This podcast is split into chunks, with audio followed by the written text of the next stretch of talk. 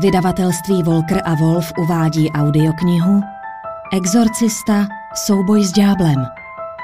Napsal William Peter Blaty. Čtou Jitka Moučková a Jiří Klem. Režie Radek Wolf. Věnováno Bet. A když Ježíš vstoupil na břeh, vyšel proti němu jakýsi muž z toho města, který byl posedlý démony už dlouhou dobu. Neboť ho velice často ďábel zachvacoval, tehdy ho poutali řetězy a okovy, ale on pouta vždy přerval. Ježíš se ho zeptal, jaké je tvé jméno? Odpověděl Legie. Evangelium svatého Lukáše, kapitola 8, verš 27. James Torello Jacksona pověsili na tamhle ten hák na maso. Byl tak těžký, že ho vohnul. Vysel na té věci tři dny, než zebnul. Frank Buccieri Jackie, to jsi měl vidět toho chlápka. Byl ti jako slon a když ho Jimmy popohnal tou elektrickou holí... Torello Plácal sebou na tom háku, Jackie. Polejvali jsme ho vodou, aby měla ta elektrická hůle lepší vodivost. A on zlal! Výňatek z odposlechu FBI, telefonický rozhovor Kosy Nostry v souvislosti s vraždou Williama Jacksona. Neexistuje žádné jiné vysvětlení pro některé z věcí, které dělají komunisté. Jako ten mnich, který měl do lepky zatlučených osm hřebíků. A pak tu bylo těch sedm chlapců a jejich učitel. Modlili se odčenáš, když na ně přišli vojáci. Jeden voják vytáhl bajonet a vyřízl učiteli jazyk. Druhý vytáhl hůlky a nadspal je těm sedmi chlapcům do uší. Jak byste se stavěli k takovým případům? Doktor Tom Dooley Dachau Auschwitz Buchenwald Poznámka k textu všechny biblické citáty obsažené v této audioknize jsou převzaty z Bible svaté, podle ekumenického vydání z roku 1985. Česká ekumenická společnost 1991. Poznámka překladatele.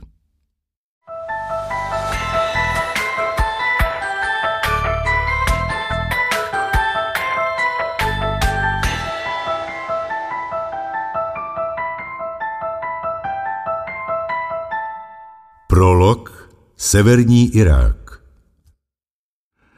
Záře zapadajícího slunce orosila starcovo čelo perličkami potu, on však objímal dlaněmi sklenici horkého sladkého čaje, jako by jej měla zahřát.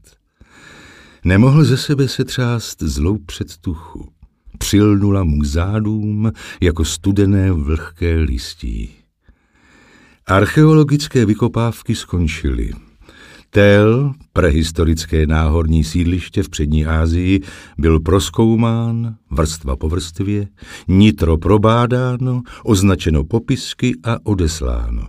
Korálky a přívěsky, kliptiky, faly, moždíře obarvené okrem, naleštěné nádoby, nic výjimečného. Asyrská toaletní skříňka ze slonoviny, kostra člověka – křehké pozůstatky nesmírného utrpení, kterého kdysi přimělo přemýšlet, zda podstatou je Lucifer tápající zpět vzhůru k svému bohu. Teď to už však věděl. Vůně lékořice a tamarišku přitahovala jeho pohled k rozkvetlým pahorkům posetým kvetoucím mákem k planinám porostlým rákosem, k rozervanému kamením zavalenému šípu silnice, který jakoby se střemhla vřítil do nebezpečí. Severozápadně ležel Mosul, východně Erbil. Jižně se rozkládal Bagdád, Kirkuk a žhavá výheň Nebukadnezaru. Přehodil si nohy pod stolem před osamělou čajkónou u okraje silnice a zadíval se na fleky od trávy na botách a kaky kalhotách. Usrkával čaj. Archeologické vykopávky skončily. Co začínalo? Oprašoval tu myšlenku jako cený nález právě vydobitý z prachu, ale nebyl stojí pojmenovat. Někdo se sesípáním blížil z čajkony. Šoural se k němu vyschlý majitel a vířil prach botami vyrobenými v Rusku, které nosil jako pantofle s vrzajícími konci sešlápnutými podpatami. Po stole se plížil stemnělý stín. Kaman čaj, čavaga? Muž v khaky zavrtěl hlavou a zahleděl se na křápy bez tkaniček, pokryté korou a stvrdlé hutnou vrstvou pozůstatků bolestné pouti životem. Hmota vesmíru, přemítal bezstarostně. Hmota, avšak přesto z ní nelze nakonec nějak vyloučit duch. Duch a ty boty pro něj neznamenaly víc, než prvky látky elementárnější, látky, která byla prvotní a naprosto jiná. Stín se posunul. Kurt stál a čekal jako starý dluh. Stařec v kaky vzhlédl k očím, které byly vlhce vybělené, jako by duhovky zalepovala blanka z vaječné skořápky. Glaukom. Kdysi by k tomu člověku nebyl schopný pocitovat náklonnost. Vytáhl náprsní tašku a pátral po minci mezi jejím potrhaným, pomačkaným obsahem, několika dináry, iráckým řidičským průkazem, vyšisovanou kalendářovou kartičkou z umělé hmoty, která byla 12 let stará. Na druhé straně nesla nápis to, co dáme chudým, je to, co si vezmeme s sebou po smrti. Kalendářík vytiskli jezuitské misie. Zaplatil za čaj a na hrubém stole barvy smutku zanechal zpropitné padesát flíjů. Odešel k džípu. Ticho prolomilo jemné, rezonující cvaknutí klíčku, který vklouzl do zapalování. Chvíli vyčkal a vychutnával klid. Neudržované střechy Erbilu, schoulené na vrcholku vzpínajícího se pahorku, se vznášely v dálce na obzoru jako zborcené, bláten zastříkané požehnání. Listy se mu přitiskly těsněji k pokožce na zádech. Něco číhalo. Aláh na Akčavanga, skažené zuby. Kurt se smál od ucha k uchu a mával na rozloučenou. Muž v khaky zatápal vnitru potroše srdečnosti a zmohl se na zamávání a vynucený úsměv. Ten pohasl, jakmile odvrátil oči. Nastartoval, otočil se v úzkém, nepravidelném prostoru ve tvaru U a zamířil k Mosulu. Kurt stál, a díval se za ním, zaskočen pocitem ztráty, který mu svíral srdce, jak džíp nabíral na rychlosti. Co znamenalo to, co se vytrácelo? Co znamenalo to, co cítil v přítomnosti cizince? Něco jako pocit bezpečí. Vybavil si pocit záštity a hlubokého poklidu. To nyní mizelo v dálce s rychle jedoucím džípem. Padla na něj zvláštní samota.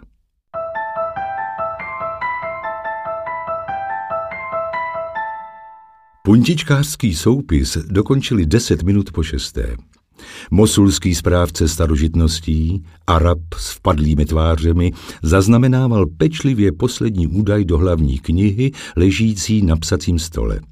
Na chvilku se zarazil a vzhlédl ke svému příteli, když namáčel hrot pera v kalamáři. Zdálo se, že muž v khaky je ponořený do myšlenek. Stál u stolu, ruce v kapsách a soustředěně se díval na nějaký vyschlý popiskem opatřený důvěrný vzkaz z dávnověku.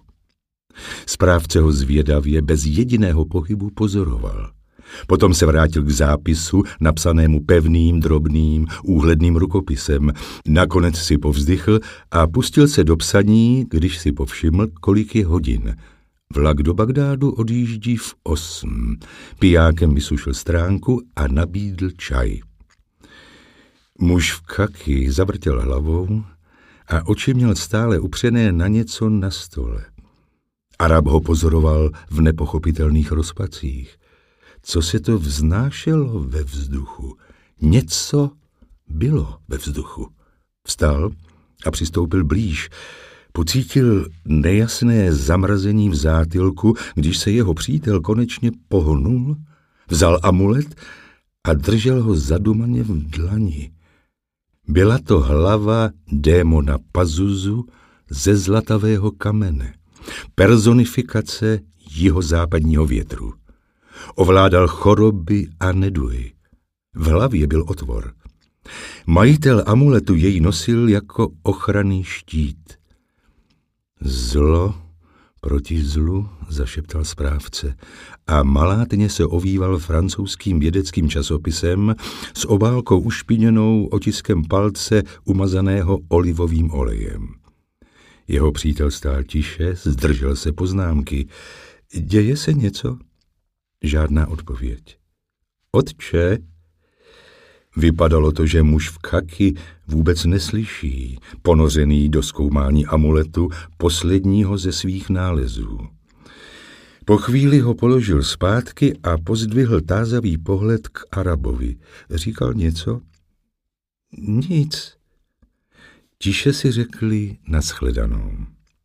Ve dveřích stiskl správce ruku starého muže s obzvláštní pevností. V srdci chovám jedno přání, otče, abyste neodjížděl. Jeho přítel odpovídal klidně, pohovořil o čaji, času, o tom, že je třeba něco dělat. Ne, ne, ne, ne, já myslel domů. Muž v kaky upíral pohled na zrníčko vařené cizrny, které se uhnízdilo v koutku arabových úst. Pohled měl však vzdálený. Domů. V tom slově zněl nádech smrti. Do států, dodal arabský správce, a v tom okamžiku ho zaskočilo, proč to řekl. Muž v kaky poodhalil tajemnou roušku zájmu toho druhého muže. Nepřipadalo mu nikdy za těžko, aby měl toho člověka rád.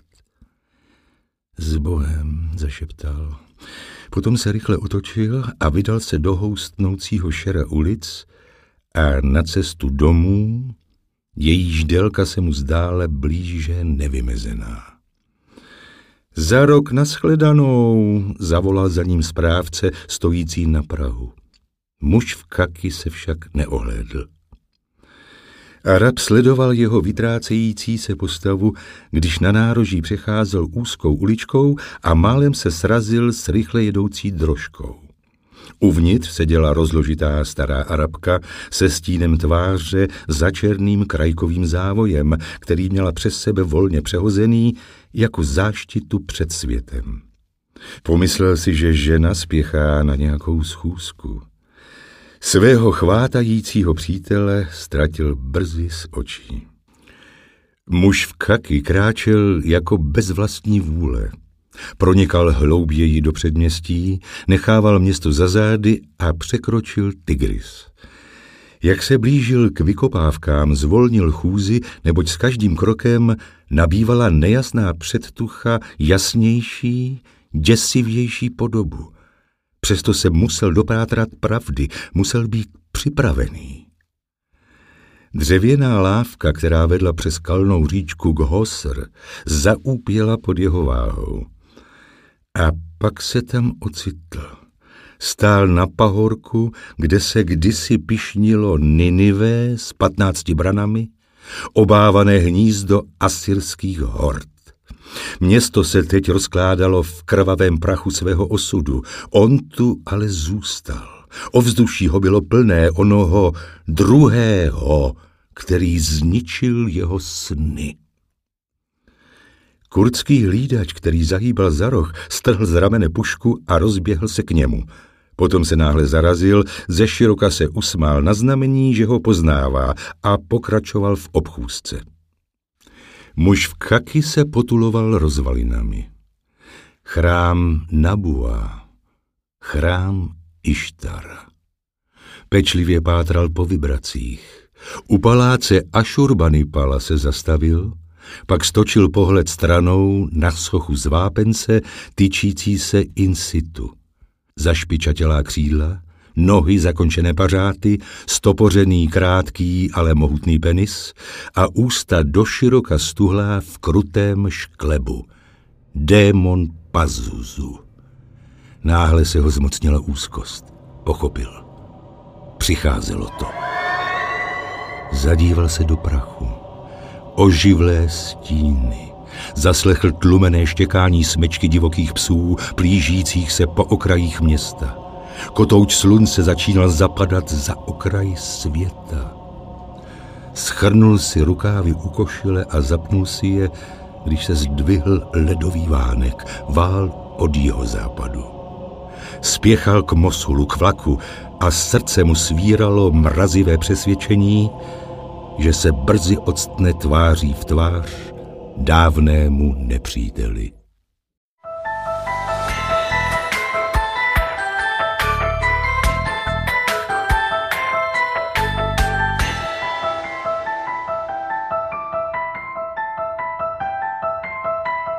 Kapitola první. Začátek. Část první. Počátek té hrůzy pominul téměř nepovšimnut, jako krátké prokleté vzplanutí sluncí, které matně zaznamenávají slepé lidské oči. Byl vlastně v přívalu toho, co následovalo, zapomenut a možná ho to s tou hrůzou nikdo vůbec ani nespojoval. Je těžké to posoudit. Ten dům měli v nájmu, pochmurný, nepřístupný jako pevnost. Cihlový dům v koloniálním stylu obrostlý břečtanem jako pevným poutem v Georgetownské části Washingtonu D.C. Druhou stranu ulice tvořil okraj akademické půdy náležící Georgetownské univerzitě. Vzadu se prostírala strmá pobřežní hráz, která prudce spadala do rušné M Street a za ní do skaleného potomaku. Dům byl časného rána 1. dubna ponořený do ticha. Chris McNeilová ležela podepřená v posteli a pročítala si text role na zítřejší filmování. Její dcera Regan měla ložnici na téže chodbě. Dole v místnosti vedle spíže spal domovnický pár středního věku Willy a Karl. Asi za pět minut půl jedné v noci vzhlédla Chris od scénáře stázavým zamračením. Zaslechla nějaké ťukání. Bylo zvláštní, tlumené, hluboké, v pravidelných intervalech.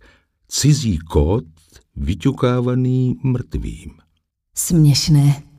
Na chvilku se zaposlouchala, potom to pustila z hlavy. Když však ťukání pokračovalo dál, nemohla se soustředit, praštila scénářem na postel. Ježíši, mě to leze na nervy. Vstala a šla to proskoumat. Vyšla na chodbu a rozhledla se. Zdálo se, že se to ozývá z reganiny ložnice. Co to tam dělá? Rázovalo si to halou a ťukání se stávalo najednou hlasitější, mnohem rychlejší. Když otevřela dveře a vstoupila do pokoje, ustalo, jako když utne. Co se to kruci děje? Její hezoučká, jedenáctiletá dcerka, spala v pevném obětí s obrovským plišovým pandou s kulatýma očima. Půký. Vyšisovaný léty mochlání, léty pusinkování vlahými vlhkými polipky. Chris zlehka přistoupila k posteli, naklonila se nad ní a zašeptala.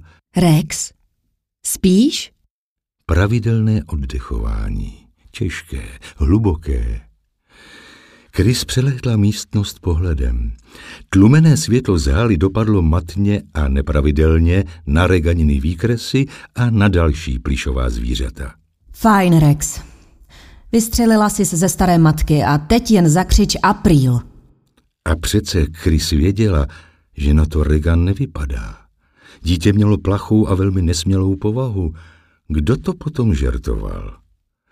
Somnolentní mysl vedená příkazem ťukat na ústřední topení nebo vodovodní trubky? Kdysi v horách na Bhutánu zírala hodiny na buddhistického mnicha sedícího se skříženýma nohama na zemi a pohrouženého do meditace. Vzpomněla si, že ho nakonec viděla levitovat. Možná. Když tu příhodu někomu vyprávěla, dodala vždycky možná. A možná si její mysl, neúnavný eskamoter s milnými představami, to ťukání vsugerovala. Blbost, slyšela jsem to. Najednou vystřelila rychlý pohled ke stropu. Tam. Slaboučké škrábání. Krysy na půdě, Kriste pane. Krysy. Povzdychla si.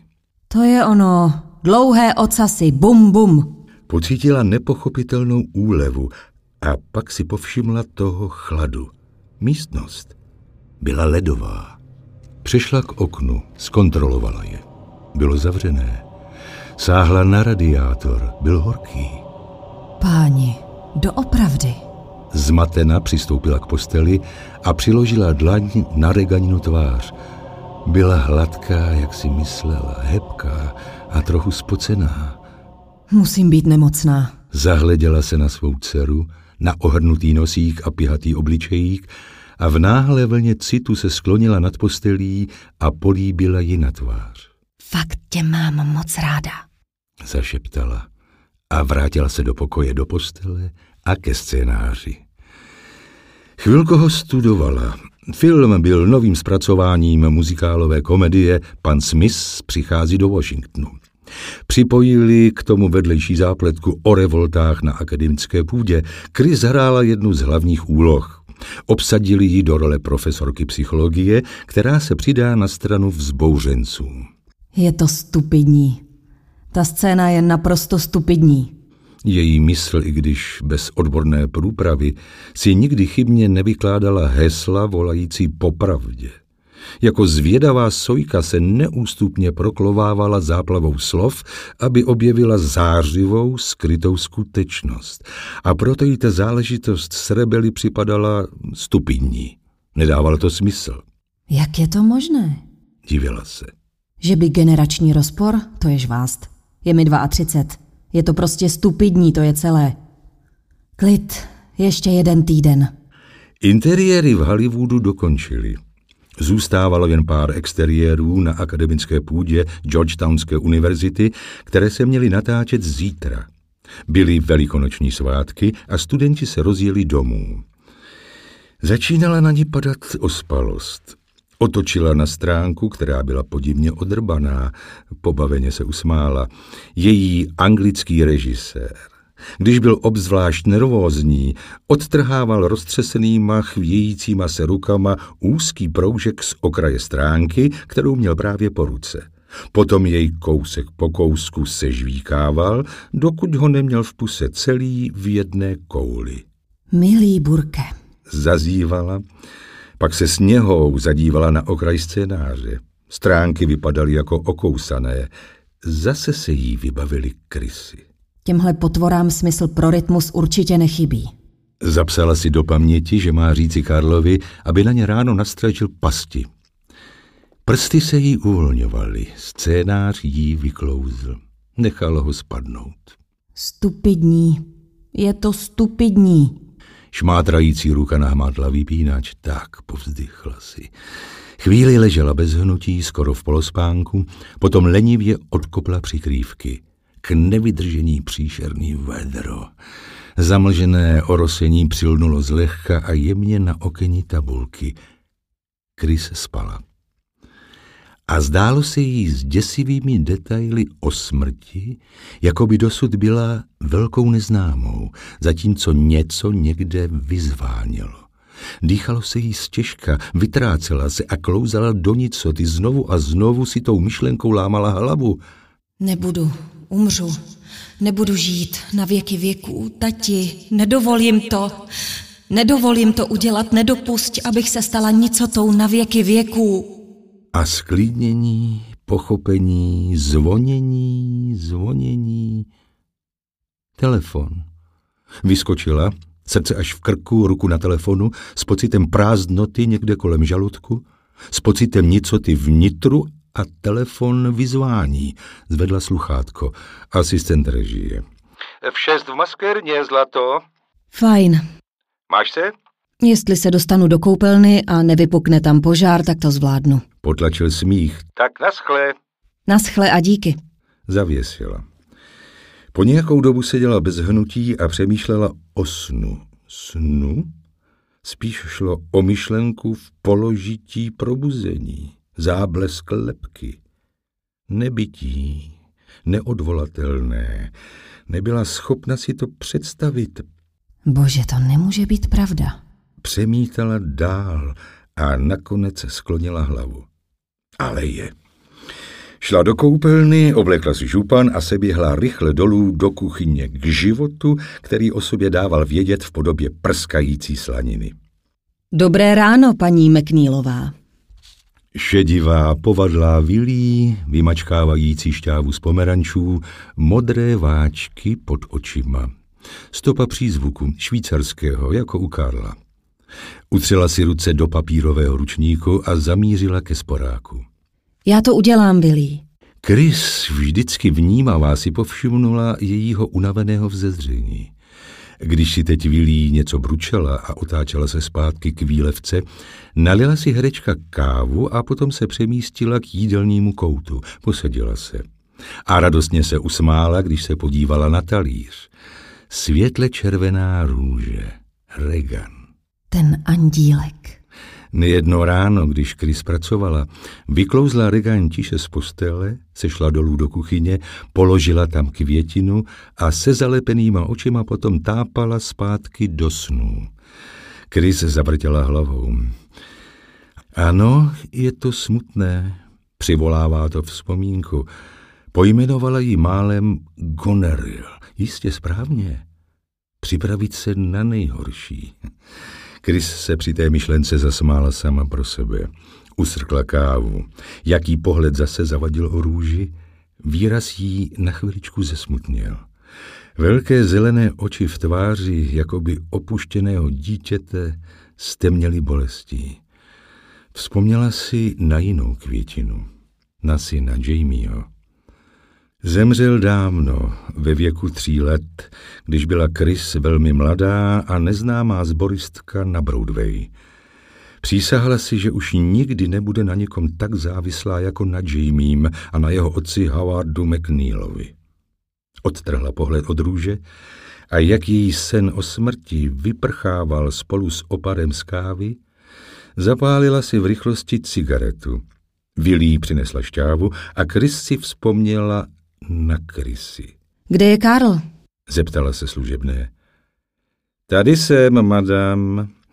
Protáhl se mrštně dveřmi spíže, vzbuzoval sympatie, úctivý, neustále v pohybu, nachýlený. Kousíček papírového kapesníčku, přitisknutý pevně k bradě tam, kde se řízl, když se holil. Prosím, s vypracovanými svaly, oddechoval u stolu, jiskřivé oči, orlí nos, holá hlava. Podívejte, Karle, máme na půdě krysy. Bylo by lepší, kdyby jsme tam dali pár pastí. Tady jsou krysy? Jak vám říkám. Ale na půdě je pořádek. No dobře, tak tam máme pořádné krysy. Žádné krysy nemáme. Karle, na dnešek v noci jsem je slyšela. Trvala krys na svém trpělivě a snažila se ovládat. Možná to byly uh, vodovodní trubky, sondoval Karl, možná podlaha. Možná krysy. Koupíte ty zatracené pasti a necháte toho dohadování? Ano, madam, chvátal pryč. Už letím. Teď ne, Karle, v obchodech mají zavřeno. Mají zavřeno. Plísnila ho Vilí. Uvidíme, zmizel. Chris a Vilí si vyměnili pohledy a Vilí potom zavrtěla hlavou a vrátila se ke slaníně. Chris usrkávala kávu. Zvláštní. Zvláštní člověk. Jako Vilí nesmírně pracovitý, oddaný, nevtíravý a přece v něm bylo něco, kvůli čemu byla mírně nesvá. Lehký nádech arogance, vzdor, něco, něco jiného. Ti manželé u ní byli téměř šest let a přece Karl jako by nosil masku, mluvící, dýchající, nerozluštěný hieroglyf na čapích nohou, vyřizující její pochůzky, přesto bylo za maskou cosi v pohybu. Slyšela, jak mu tam tiká mechanismus jako svědomí. Zamáčkla cigaretu. Zaslechla, jak se hlavní dveře se zavrzáním otevřely a pak zavřely. Mají zavřeno, zahučela Vilí. Chris se poněmrala v slanině, potom se vrátila do pokoje, kde se oblékla do svého kostýmu, svetru a sukně. Zadívala se do zrcadla a vážně pozorovala krátké rudé vlasy, které vypadaly jako by pořád rozcuchané. Spršku pich na droboučké vymydlené tváři. Potom zašilhala a zakřenila se jako idiot. Ahoj, pusinko odvedlé. Mohl bych mluvit s tvým manželem, milencem, pasákem? Ach tak, tvůj pasák skončil v chudobinci. Volá Avon. Vyplázla na sebe jazyk. Pak se z ní energie vytratila. Kriste pane, jaký je tohle život? Popadla kufřík na paruku, se schrbenými rameny vyběhla dolů a vyšla do svěží ulice lemované stromy. Před domem se na chvilku zastavila a vdechla raní vzduch. Pohlédla vpravo. Vedle domu se řítil hluboko dolů do M Street strmý spát starých kamenných schodů. Dál vzadu byl horní vchod do vozovny, původně užívané pro tramvaje. Kachlíčkovaná střecha, spola zapuštěná do země, rokokové věžičky, starobylé cihly. Zadumaně to vše pozorovala. Legrační. Legrační ulice. Krucinál, proč tu nezůstanu? Ale ten dům, začít tu bydlet? Od někud se rozezněl zvon. Pohledla tím směrem. V ježní hodiny na Georgetownské univerzitní půdě. Od řeky se odrážela melancholická ozvěna, chvějivá, pronikající do jejího unaveného srdce. Vydala se do práce k strašné šarádě, k nanicovaté, fraškovité imitaci, pozlátkovému šmejdu.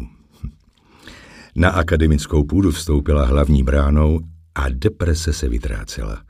Pak se dokonce ještě o něco zmenšila, když se zadívala na řadu šaten v přívěsech lemujících příjezdovou cestu blízko jižní obvodové zdi. A v osm ráno po prvním záběru byla skoro ve své kůži. Začala se dohadovat o scénáři.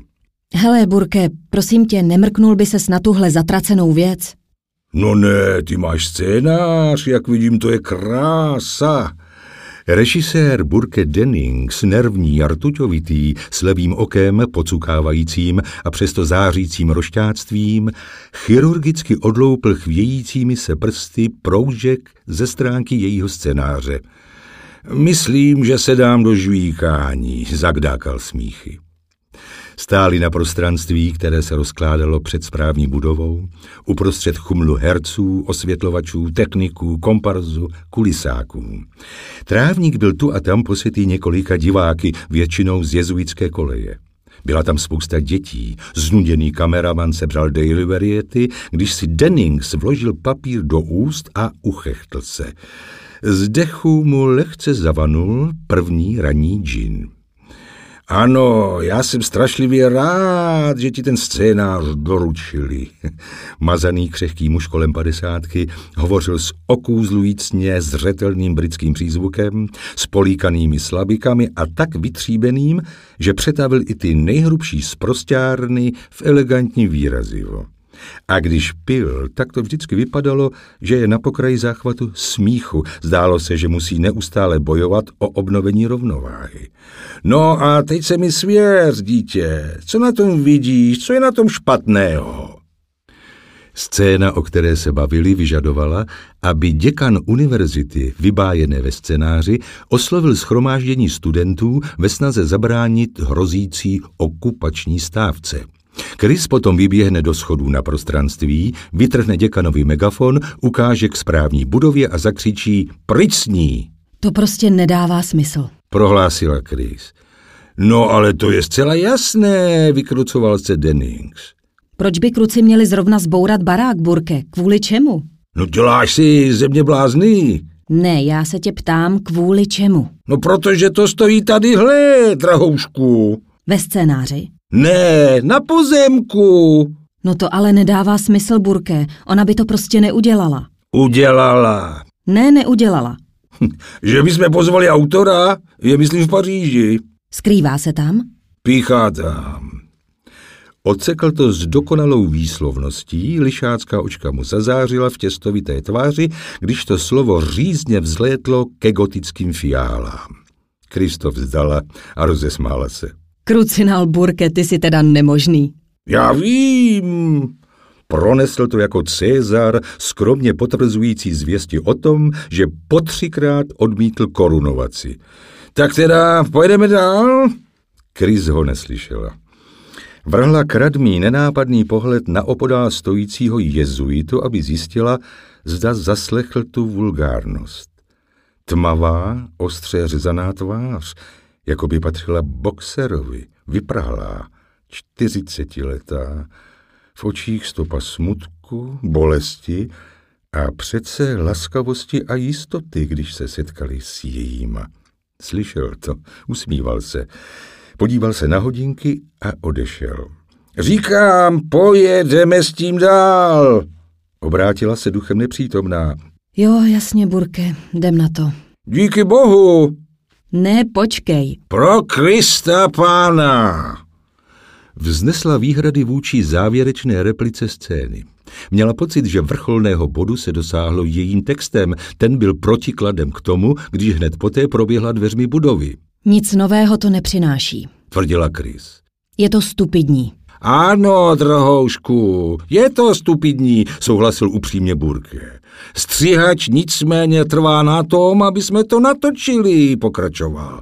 Takže takhle, chápeš? To teda nechápu. Samozřejmě, že to nechápeš. No je to stupidní. No podívej, protože následující scéna, zahýňal se, začíná s tím, že Jet přichází dveří k nám, tak si je střiháč jistý, že se to místo musí nějak určit. No, jestliže předchozí scéna končí tím, že ty těmi dveřmi výjdeš. Je to stupidní. No samozřejmě, že je, je to k poblití. Je to prostě na poblití skurveně praštený. Proč bychom to teď ale nenatočili a vy mě budete věřit, že to při závěrečném sestřihu vystřihnu. No a měl by z toho být docela prýma kousek. Chris se rozesmála. No byla pro. Burka vrhl rychlý pohled na střihače, který byl vyhlášený jako vášnivý egoista, prosazující svůj názor a pouštějící se do nekonečného handrkování. Dohadoval se s kameramanem. Režisér vydechl úlevou. Chris čekala na trávníku dole u schodů, až se zahřejí světla. Podívala se k Denningsovi, jak se trefil nějakou sprostárnou do nešťastného kulisáka a potom se viditelně rozzářil. Zdálo se, že si ve své excentričnosti liboval. Přesto věděla, že když dosáhl v pití určitého bodu, propukl z ničeho nic vzuřivost. A jestliže k tomu došlo ve tři nebo čtyři ráno, se vší pravděpodobností se dal do telefonování mocným lidem tohoto světa a jedovatě jim nadával kvůli malicherným záminkám. Vzpomněla si na šéfa ateliéru, který režiséra urazil tím, že při promítání opatrně podotkl, že manžety Denningsovy košile vypadají tak trochu ošuntěle. To Denning se přimělo, aby ho vzburcoval asi kolem třetí ráno a vylíčil mu, že je skurvený burán, jehož otec byl víc než pravděpodobně šílený. A druhý den předstíral ztrátu paměti a lehce zářil potěšením, když mu ti, které urazil, podrobně popisovali, co spáchal. Ačkoliv, když se mu to hodilo, tak si vzpomněl. Chris si s úsměvem vybavila tu noc, kdy v džinem vyvolané slepé zuřivosti zničil řadu kanceláří v ateliérech. A jak později, když mu předložili účet s jednotlivými položkami a polaroidové fotografie, detailně zachycující tu spoušť, ty fotografie mazaně odmítl jako zřejmé podvrhy, protože ta škoda byla daleko, daleko větší než tohle. Nevěřila, že je Dennings buď alkoholik, nebo beznadějný piják, řešící tím své problémy. Věřila spíš tomu, že pil, protože se to od něj očekávalo.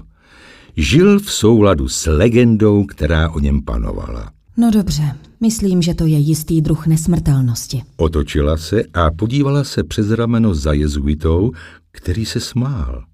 Kráčel už daleko, sklíčený s hlavou skloněnou, osamocený černý mrak, hledající déšť. Kněze neměla nikdy ráda, tak sebejistý, tak bez obav. A přece tenhle... Připravení, Chris? Dennings. Jo, připravená. Fajn, naprosto ticho. Asistent režie. Točíme, přicházel Burke. Světla, akce, teď.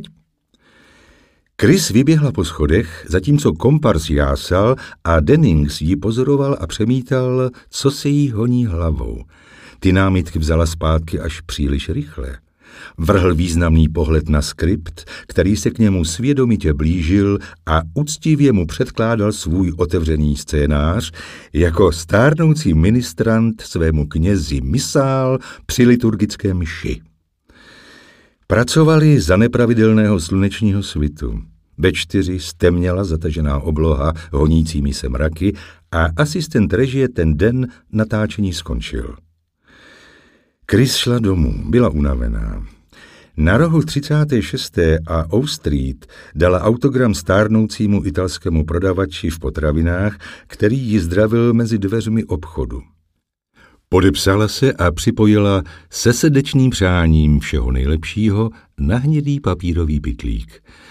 Když čekala na přechodu, vrhla postranní pohled přes ulici na katolický kostel svatého někoho nebo něco na ten způsob, obsazený jezuity.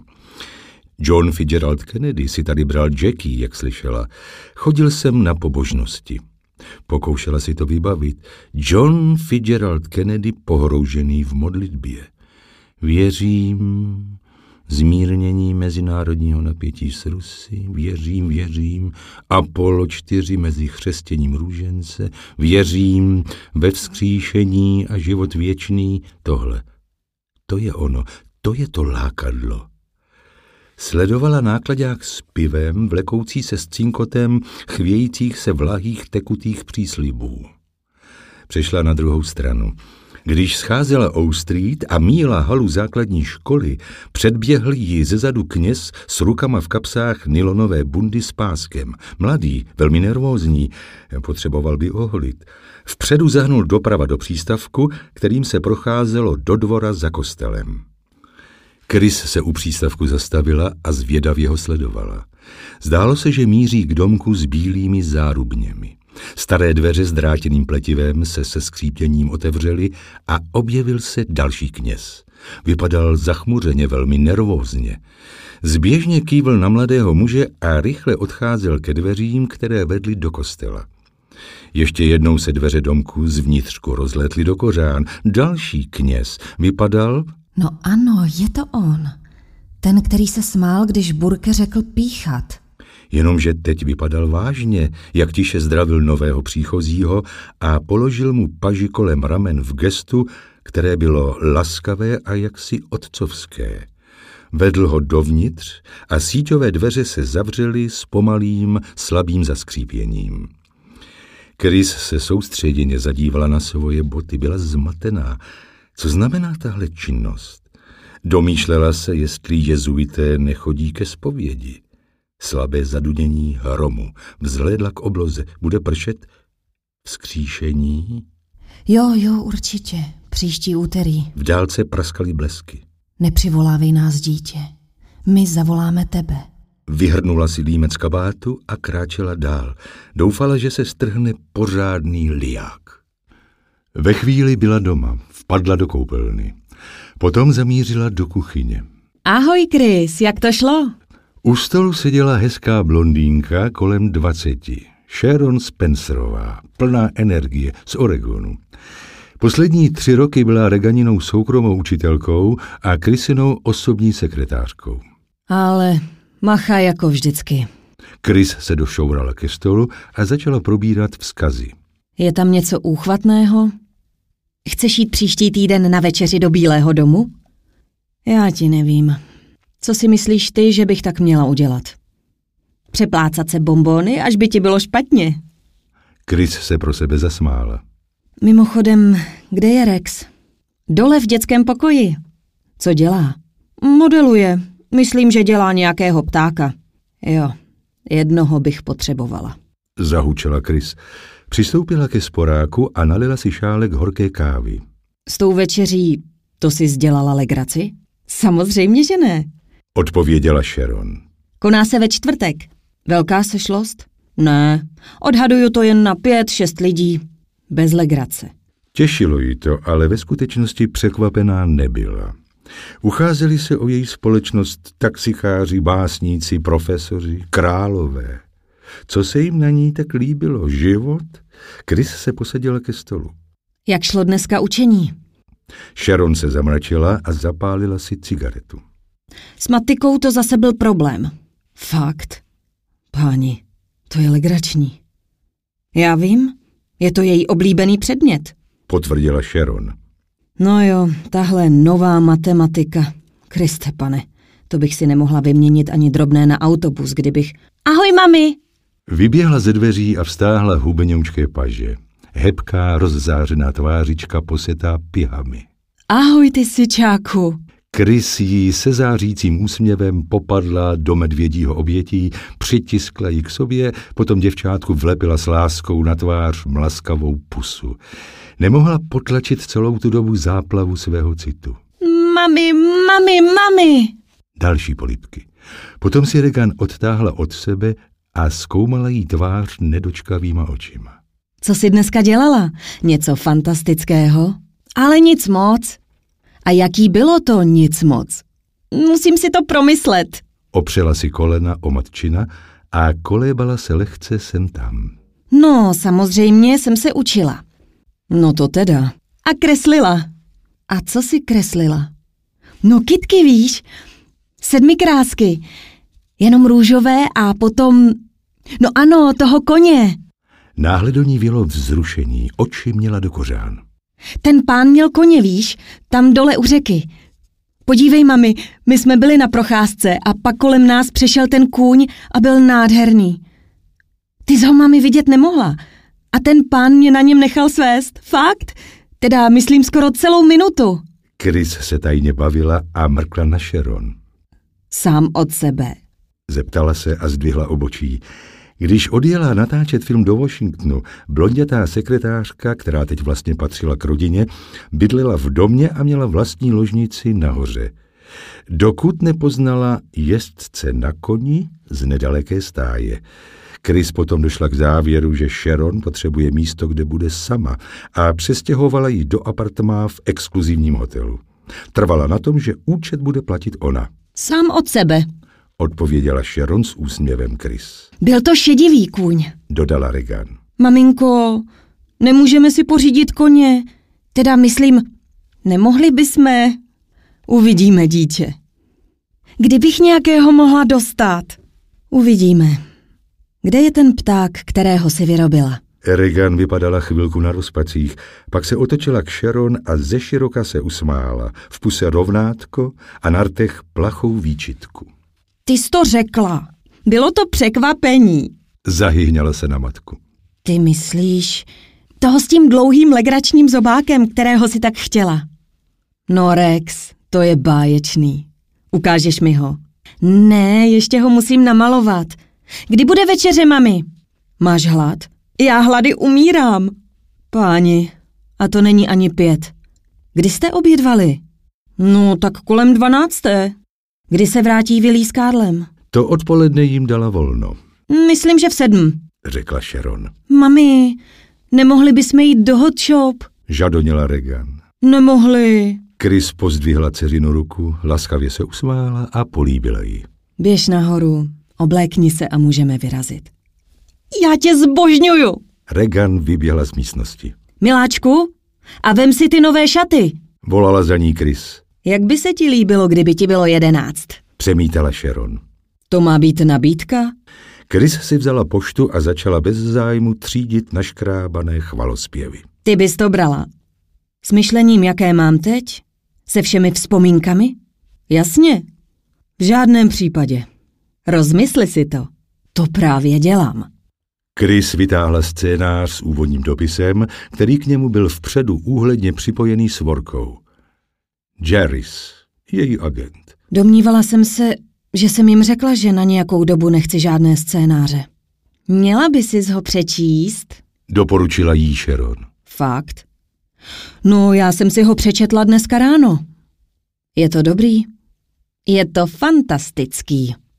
A já mám hrát jeptišku, která zjistí, že je lesbička, že jo? Ne, ty tam nemusíš hrát nic? Krucinál, filmy jsou lepší, než bývaly. O čem to k sakru mluvíš, Sharon? A co má znamenat ten úsměv? Chtějí, abys to režírovala. Vyfoukla Sharon odpověď opatrně s kouřem z cigarety. Cože? Přečti si ten dopis. Pane bože, Šer, ty si ze mě děláš blázny. Chris se vrhla na dopis a dychtivýma očima hltala slova jako vyhládlá. Velká sousta, nový scénář, triptych, ateliéry si vyžádají si Steve Můra, z přijetí role vyplývá... Režíruju jeho část. Chris rozpřáhla náruč a vyrazila ochraptělý pronikavý výkřik radosti. Potom si oběma rukama přitiskla dopis k prsům. A Steve, ty jsi anděl, ty jsi nezapomněl. Filmování v Africe. Byli opilí, seděli na skládacích židlích, pozorovali krvavě tichý konec dne. Ach jo, celý tenhle kšeft je blbost. Pro herce je to sračka, Steve. No, mně se to líbí. Je to sračka. Co pak nevíš, kde je fakt skutečná podstata téhle záležitosti v režii? No jo. To pak děláš něco, něco, co je tvýho, myslím něco, co žije dál. Proč to teda neskusíš? Zkoušela jsem to, nebrali mě. Proč? Ale jdi, vždyť víš proč. Mysleli si, že to nezvládnu se stříhat. Laskavá vzpomínka. Laskavý úsměv, laskavý Steve. Mami, já ty šaty nemůžu najít, volala Regan z odpočívadla. Jsou ve skříni. Tam jsem se dívala. Hned jsem nahoře. Zavolala Chris. Chvilku listovala scénářem. Nadšení se z ní postupně vytrácelo. Asi to bude blbost. Ale jdi, já si fakt myslím, že to je dobré.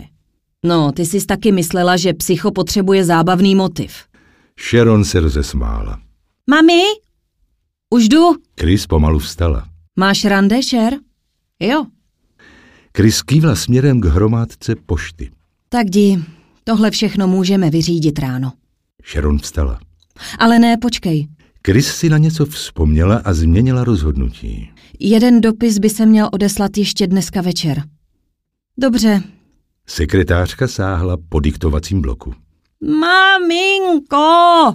Netrpělivé zaúpění. Počkej, vrátím se. Řekla Chris Sharon. Byla už na odchodu z kuchyně, ale zarazila se, když se Sharon zadívala na hodinky. Páni, Chris, já mám teď dobu meditování. Namítla. Chris se na ní přísně podívala s němým podrážděním. Sledovala, že se její sekretářka v posledním půlroce změnila v hledáčku životní rovnováhy.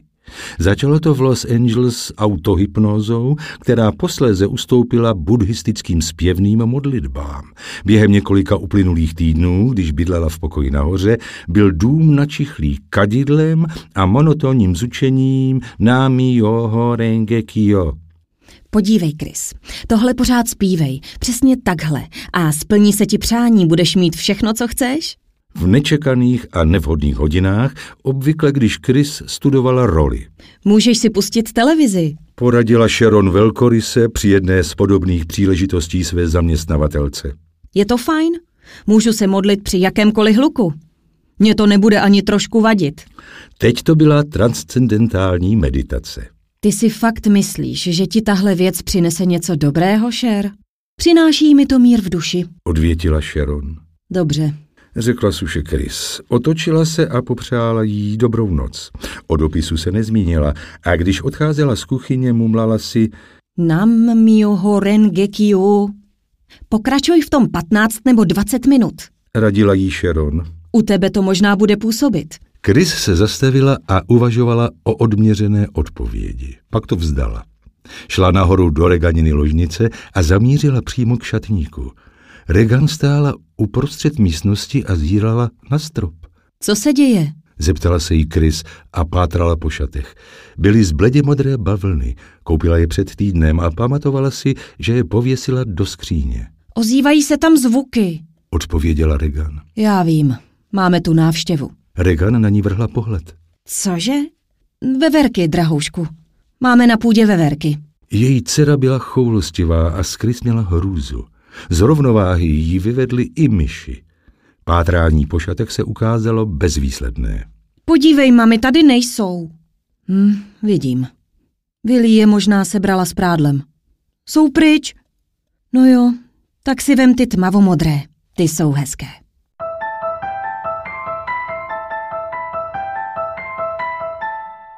Vyrazili do hot shope.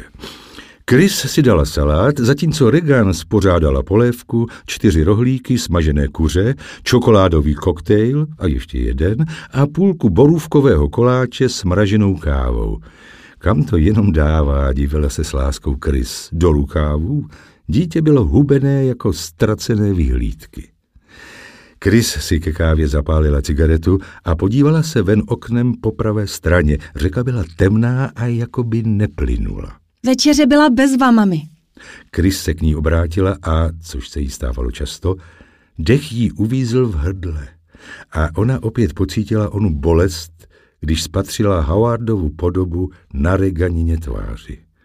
Způsobil to úhel osvětlení. Odvrátila pohled na reganin talíř. Ten koláč už necháš? Regan sklopila oči. Měla jsem pár bombónů. Chris zamáčkla cigaretu a zasmála se pro sebe. Pojď, půjdeme.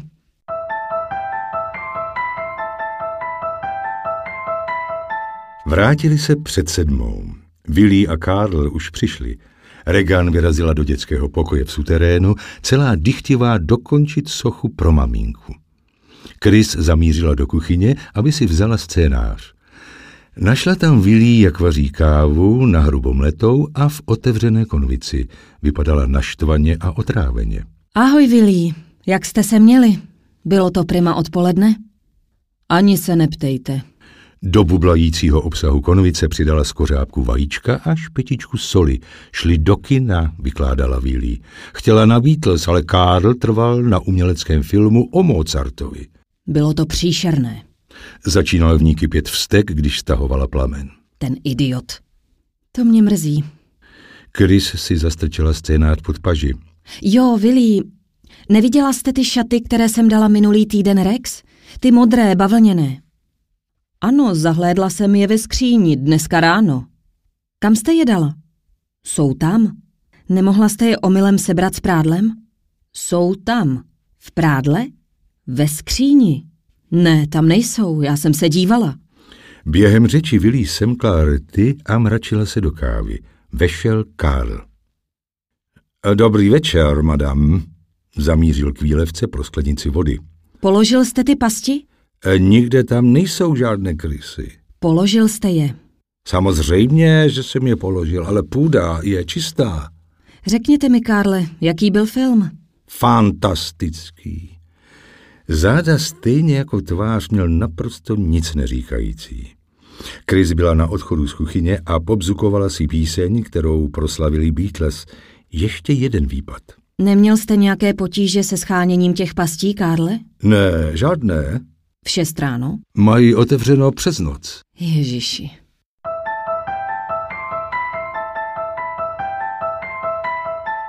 Chris si dala dlouhou a přepichovou lázeň a když šla do skříně ve své ložnici pro župan, objevila reganiny ztracené šaty. Ležely smuchlané na hromádce na dně šatníku. Chris je zdvihla. Co tady dělají? Měli dosud vysačku. Chris se chvilku rozpomínala. Potom si vybavila, že toho dne, kdy koupila šaty, si také pořídila dvě, tři věci pro sebe. Musela jsem to sebrat všechno dohromady.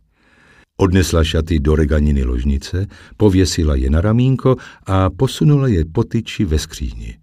Přehlédla reganin šatník, pěkný, hezké šaty. Ah, Rex, dívej se sem a ne na fotografii táty, který se vůbec neozve. Jak se obrátila od skříně, narazila palcem do podstavce komody. Ach, ježiši, to bolí. Když zvedla nohu a třela si palec, povšimla si, že komoda je posunutá asi o tři stopy oproti tomu, kde původně stála. Není divu, že jsem do ní narazila. Willy musela luxovat. Se scénářem od svého agenta se šla dolů do studovny. Na rozdíl od rozlehlého obývacího pokoje s křídlovými dveřmi a velikánskými arkýřovými okny a vyhlídkou převládalo ve studovně ovzduší šeptané intimity, tajemství navzájem sdělovaná mezi bohatými strýčky, zvýšený cihlový krb, dubové ostění, skřížená dřevěná břevna svědčící o tom, že odtud kdysi vedl padací most. Několik stop současnosti zastupoval v místnosti vestavěný bar, pár světlých polštářů a předložka z leopardí kožešiny. Ta patřila Krys a ležela na podlaze z borovicových prken u ohně. Krys se tam teď natáhla s hlavou a rameny opřenými o přední část měkké pohovky. Ještě jednou se podívala na dopis od svého agenta. Víra, naděje a láska k bližním tři samostatné celky, každý s jiným obsazením a režisérem. Její měla být naděje. Ten nápad se jí líbil a líbil se jí ten název, možná jednoduchý, pomyslela si, ale vytříbený. Pravděpodobně to změní v něco na způsob eh, ve víru ctností. U dveří zazvonil zvonek. Burke Dennings. Byl to osamělý člověk, často se zastavil. Chris se smutně usmála a zavrtěla hlavou, když zaslechla, jak zaskřehotal nějakou sprostárnu na Karla. Neměl ho, jak se zdálo, v lásce a neustále ho týral. Ahoj, halo, kde je tady něco k pití? Dožadoval se podrážděně, když vstoupil do pokoje a sunul si to k baru s odvráceným pohledem a s rukama v kapsách zváleného kabátu. Posadil se na barovou stoličku, naštvaný s uhýbavýma očima, všeobecně otrávený. Zase na lovu? Zeptala se Chris. Co tím sakra myslíš, odfrkl. Že máš takový ten legrační výraz. Ten výraz viděla už jednou, když spolupracovali na jednom filmu v Lozán. Tu první noc v klidném hotelu s výhledem na Ženevské jezero nemohla Chris usnout. V pět ráno vyskočila z postele a rozhodla se, že se oblékne a sejde dolů do haly a bude pátrat buď po kávě nebo nějaké společnosti. Zatímco čekala v chodbě na výtah, pohledla ven oknem a spatřila režiséra, jak se stuhlí prochází po březích jezera, ruce hluboko v kapsách kabátu, aby se chránil před ledovým zimním chladem. Když se dostala do haly, vešel do hotelu – Žádná štětka v dohledu, vyštěkl hořce, když jí míjel se sklopenýma očima. Pak vstoupil do výtahu a šel si lehnout. Když na to příhodu se smíchem vzpomínala později, režisér se rozzuřil a obvinil jí ze šíření oplzlých halucinací, kterým lidé budou pravděpodobně věřit jenom proto, že si hvězda.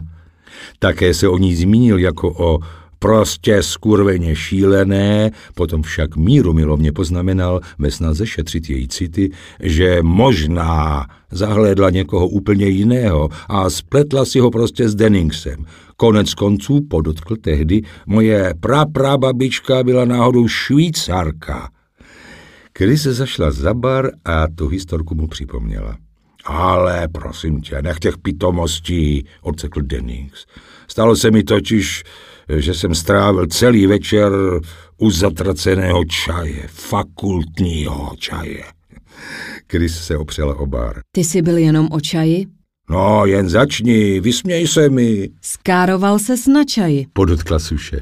S nějakými jezuity. Ne, ti jezuiti byli střízliví. Oni nepijí? Co pak si do hajzlu úplně zešílela, zařval. Ti chlastají, Takové kalibry jsem neviděl za celý svůj život. Hele, podívej, Burke, nech toho, Regán. No jo, Regán, stlumil Denning z do šepotu. Kde mám k sakru to svý pití? Svěříš se mi už, co sdělal na fakultním čaji? No to ty zatracený styky s veřejností. Něco, co bys měla dělat ty. Chris mu podala džin s ledem. Pane bože, jak jsme jim tam zasvinili podlahu, zahluhlal režisér rádoby zbožný se sklenkou urtu. No, no, tak začni, směj se, no, to je to jediný, co umíš, smát se a ukazovat zadek. Já se jenom směju. No, někdo se na něj už musel pořádně podívat. A kolikrát si ty řekl píchat, Burke? Drahoušku, to je kruté, pokáral jí jemně. A teď mi řekni, co ti je. Odpověděla s kleslým pokrčením ramen. Jsi otrávená? No tak, řekni mi to.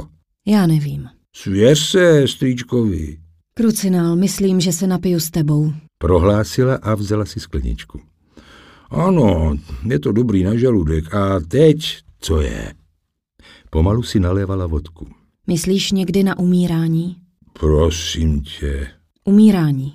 Přerušila ho. Přemýšlíš o tom někdy, Burke? Co to znamená? Myslím, co to doopravdy znamená. Odpověděl jí s lehkým podrážděním. Nevím, no ne, já nevím, no vůbec o tom nepřemýšlím, jenom to uskutečňuju. Co tě to krucinál napadlo? Pokrčila rameny. Já nevím. Odpověděla tiše. Hodila si led do sklenky a zamyšleně ho pozorovala.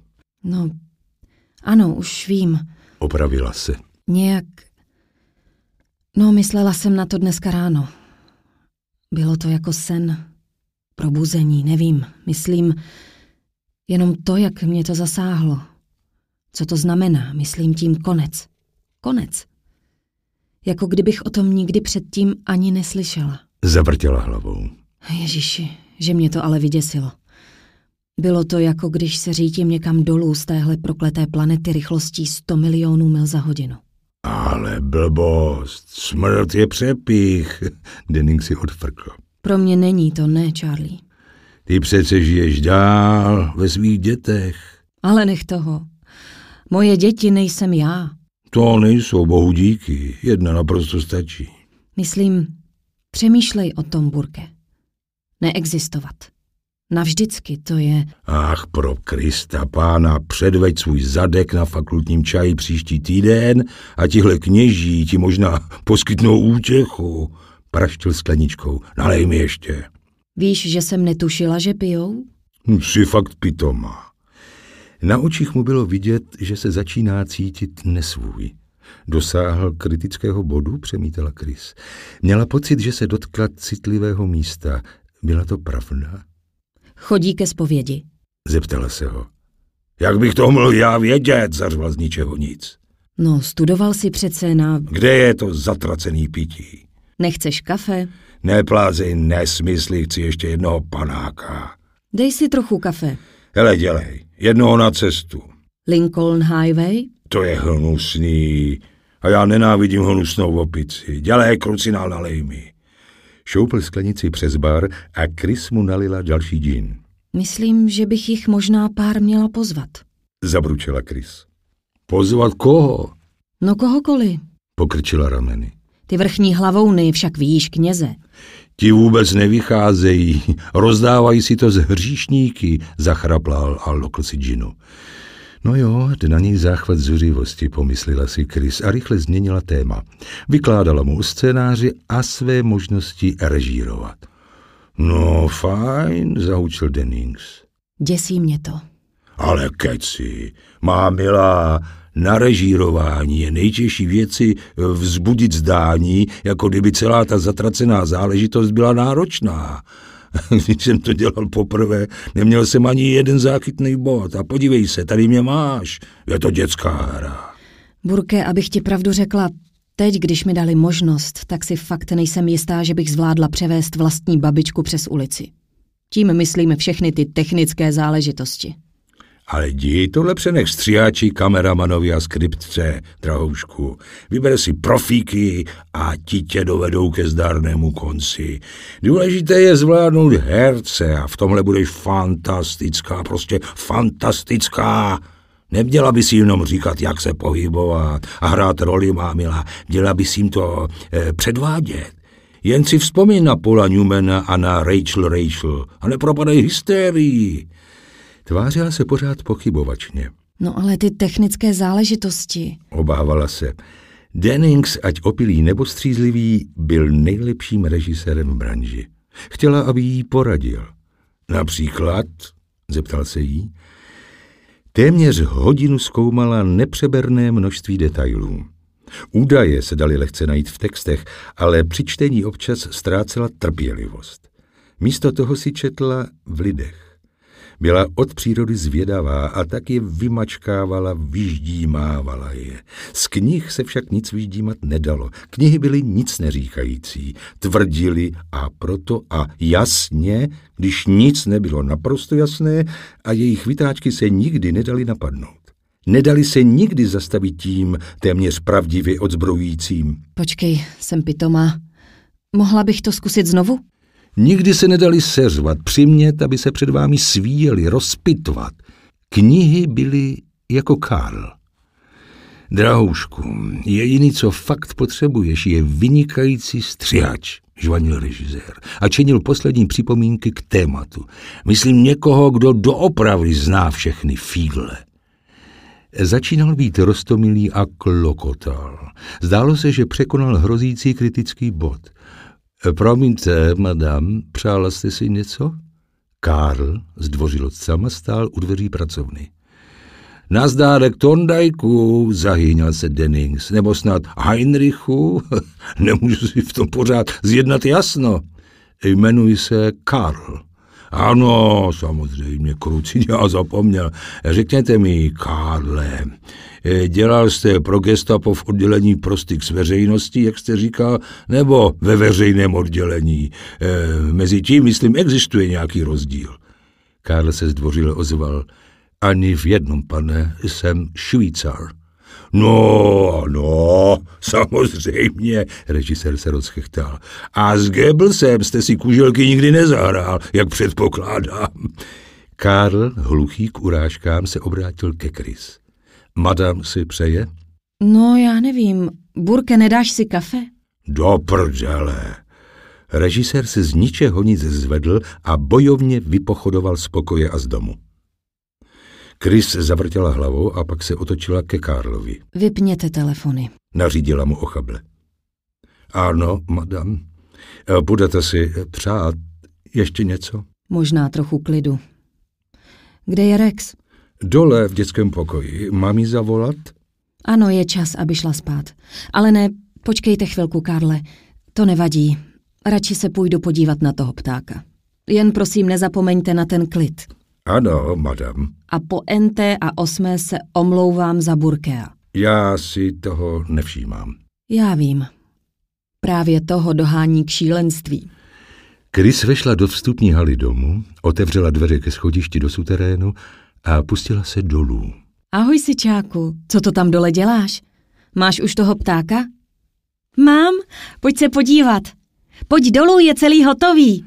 Dětský pokoj měl táflování a byl světle vytapetovaný. Malířské stojany, obrazy, gramofon. Stolky na stolní hry a stůl na modelování. Červená a bílá vlajkosláva, pozůstatky párty pro dospívajícího syna předchozího nájemníka. No teda ten je fantastický. Zvolala Chris, když jí dcera předávala sošku. Nebyla ještě úplně suchá a vypadala tak trochu jako pták, který má starosti, nabarvený na oranžovo až na zobák, který byl příčně zeleně pruhovaný. Na hlavě měl přilepenou šošolku z peří. Líbí se ti?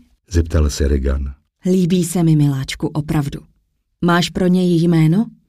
Ale nějaké pěkné? Já nevím. Regan pokrčila rameny. Počkej. Chris si bubnovala konečky prstů o zuby. Já nevím. Co si myslíš ty? Co ty na to? Pták hlupák, co? Jenom pták hlupák. Regan se rozhyhňala a přitiskla si ruku na ústa, aby zakryla rovnátko. Přikývla. Většinou hlasů pták hlupák. Nechám ho tady, aby uschnul a potom si ho dám do pokoje. Chris položila ptáka, když tu si povšimla spiritistické tabulky, blízko na stole. Zapomněla, že ji měla. Původně ji koupila, stejně zvědavá na sebe, jako byla na ostatní, jako možný prostředek k odhalení klíčů k svému podvědomí. Nefungovalo to. Jednou dvakrát ji zkoušela se Sharon a jednou s Denningsem, který obratně manipuloval s destičkou z umělé hmoty. To ty s tím pohybuješ, zlatičko? Takže všechny zprávy byly obscénní a on z toho nakonec obvinoval ty zatracený duchy. Ty si hraješ se spiritistickou tabulkou? Jo? Ty víš jak? No jistě, Hele, ukážu ti to. Chystala se posadit k desce. No, já si myslím, že je k tomu potřeba dvou lidí, drahoušku. Ne, není mami, já to dělám pořád. Chris si přitáhla židli. No tak si pojďme zahrát obě, ano? Zaváhání. No tak jo. Položila koneček prstu na bílou destičku a když se Chris natáhla, aby přiložila svůj, destička udělala prudký nečekaný pohyb na políčko desky označené ne. Chris se na ní lišácky usmála. Maminko, radši to budu hrát sama. Znamená to tohle. Nechceš, abych hrála? Ne, já chci. To kapitán Howdy řekl ne. Jaký kapitán? Kapitán Howdy. Miláčku, kdo to je kapitán Howdy? No víš, já se ptám a on odpovídá. Ale? No, je to fajn. Chris se snažila, aby se nemračila, jak se jí zmocňoval neurčitý a náhlý zájem. To dítě milovalo svého otce hluboce a přece vůbec viditelně na rozvod rodičů nereagovalo. A to se Chris nelíbilo. Možná, že pláče ve svém pokoji nevěděla. Měla obavy z toho, že Regan city potlačuje a ty mohou jednoho dne vybuchnout v nějaké zničující podobě. Fantazijní spoluhráč. Normálně to neznělo. Proč Howdy? Jako Howard, její otec? To bylo těsně vedle. Prosím tě, jak je to možné, že nemůžeš přijít ani na jméno nějakého střeleného ptáka? A pak na mě vyrukuješ s něčím takovým jako kapitán Howdy? Proč mu říkáš kapitán Howdy? Samozřejmě, protože se tak jmenuje. Zahyhněla se Regan. To říká kdo? No on? Samozřejmě. Samozřejmě. A co jiného ti říká? Blbosti. Jaké blbosti? Regan pokrčila rameny. Prostě blbosti. Například. Já ti to předvedu. Dám mu pár otázek. Udělej to. Regan se upřeně zadívala z konečky prstů přitisknutýma na destičce na tabulku s očima pevně semknutýma soustředěním. Kapitáne Howdy, nemyslíte si, že je moje mamka hezká? Vteřina. Pět. Deset. Dvacet. Kapitáne Howdy? Další vteřiny. Kristo překvapilo. Očekávala, že dcera přesune destičku na část označenou ano. Ach, pro všechno na světě, co teď? Podvědomý projev nepřátelství, ale to je šílené. Kapitáne Howdy, to skutečně není moc slušné. Domlouvala mu Regan. Miláčku, možná, že spí. Myslíš? Já myslím, že ty bys měla spát. Už. Tak šup, šup, holčičko, na kutě. Chris vstala. Je to blbeček. Bručela si Regan, když šla za matkou po schodech. Chris jí šoupla do postele a potom se posadila na kraj. Miláčku, v neděli nedělám. Chceš něco podniknout? A co? Když přijeli do Washingtonu poprvé, pokoušela se Chris najít Regan nějaké kamarádky. Objevila pouze jednu, dvanáctileté děvče jménem Judy. Judyna rodina však na Velikonoce odjela a Chris teď měla starost, aby se Regan necítila osamělá. No, já nevím. Odpověděla Chris. Něco. Chceš si prohlédnout nějaké pamětihodnosti? Co takhle třeba třešňové květy? To je ono, ty kvetou z jara. Chceš se na ně podívat? No jasně, mami. A zítra večer do biografu? Co ty na to? Jsi bezva, mami. Regan ji objala a Chris ji k sobě přitiskla s obzvláštní vřelostí a zažeptala. Ah, Rex, miláčku, bezva si ty. Můžeš sebou vzít pana Denningse, jestli chceš. Chris se odtáhla, aby to prohlášení zhodnotila. Pana Denningse? No, myslím, že bys měla radost. Chris se rozesmála. Ne, tak to bych neměla.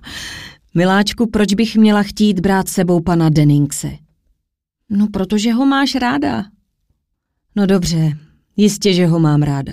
Ty ne? Neodpověděla. Dítě, co je? Šťouchla Chris povzbudivě do dcery. Ty si ho chceš vzít, mami, viď? Nebyla to otázka, ale trpké konstatování. Chris vybuchla smíchy. Ale dítě, samozřejmě, že ne.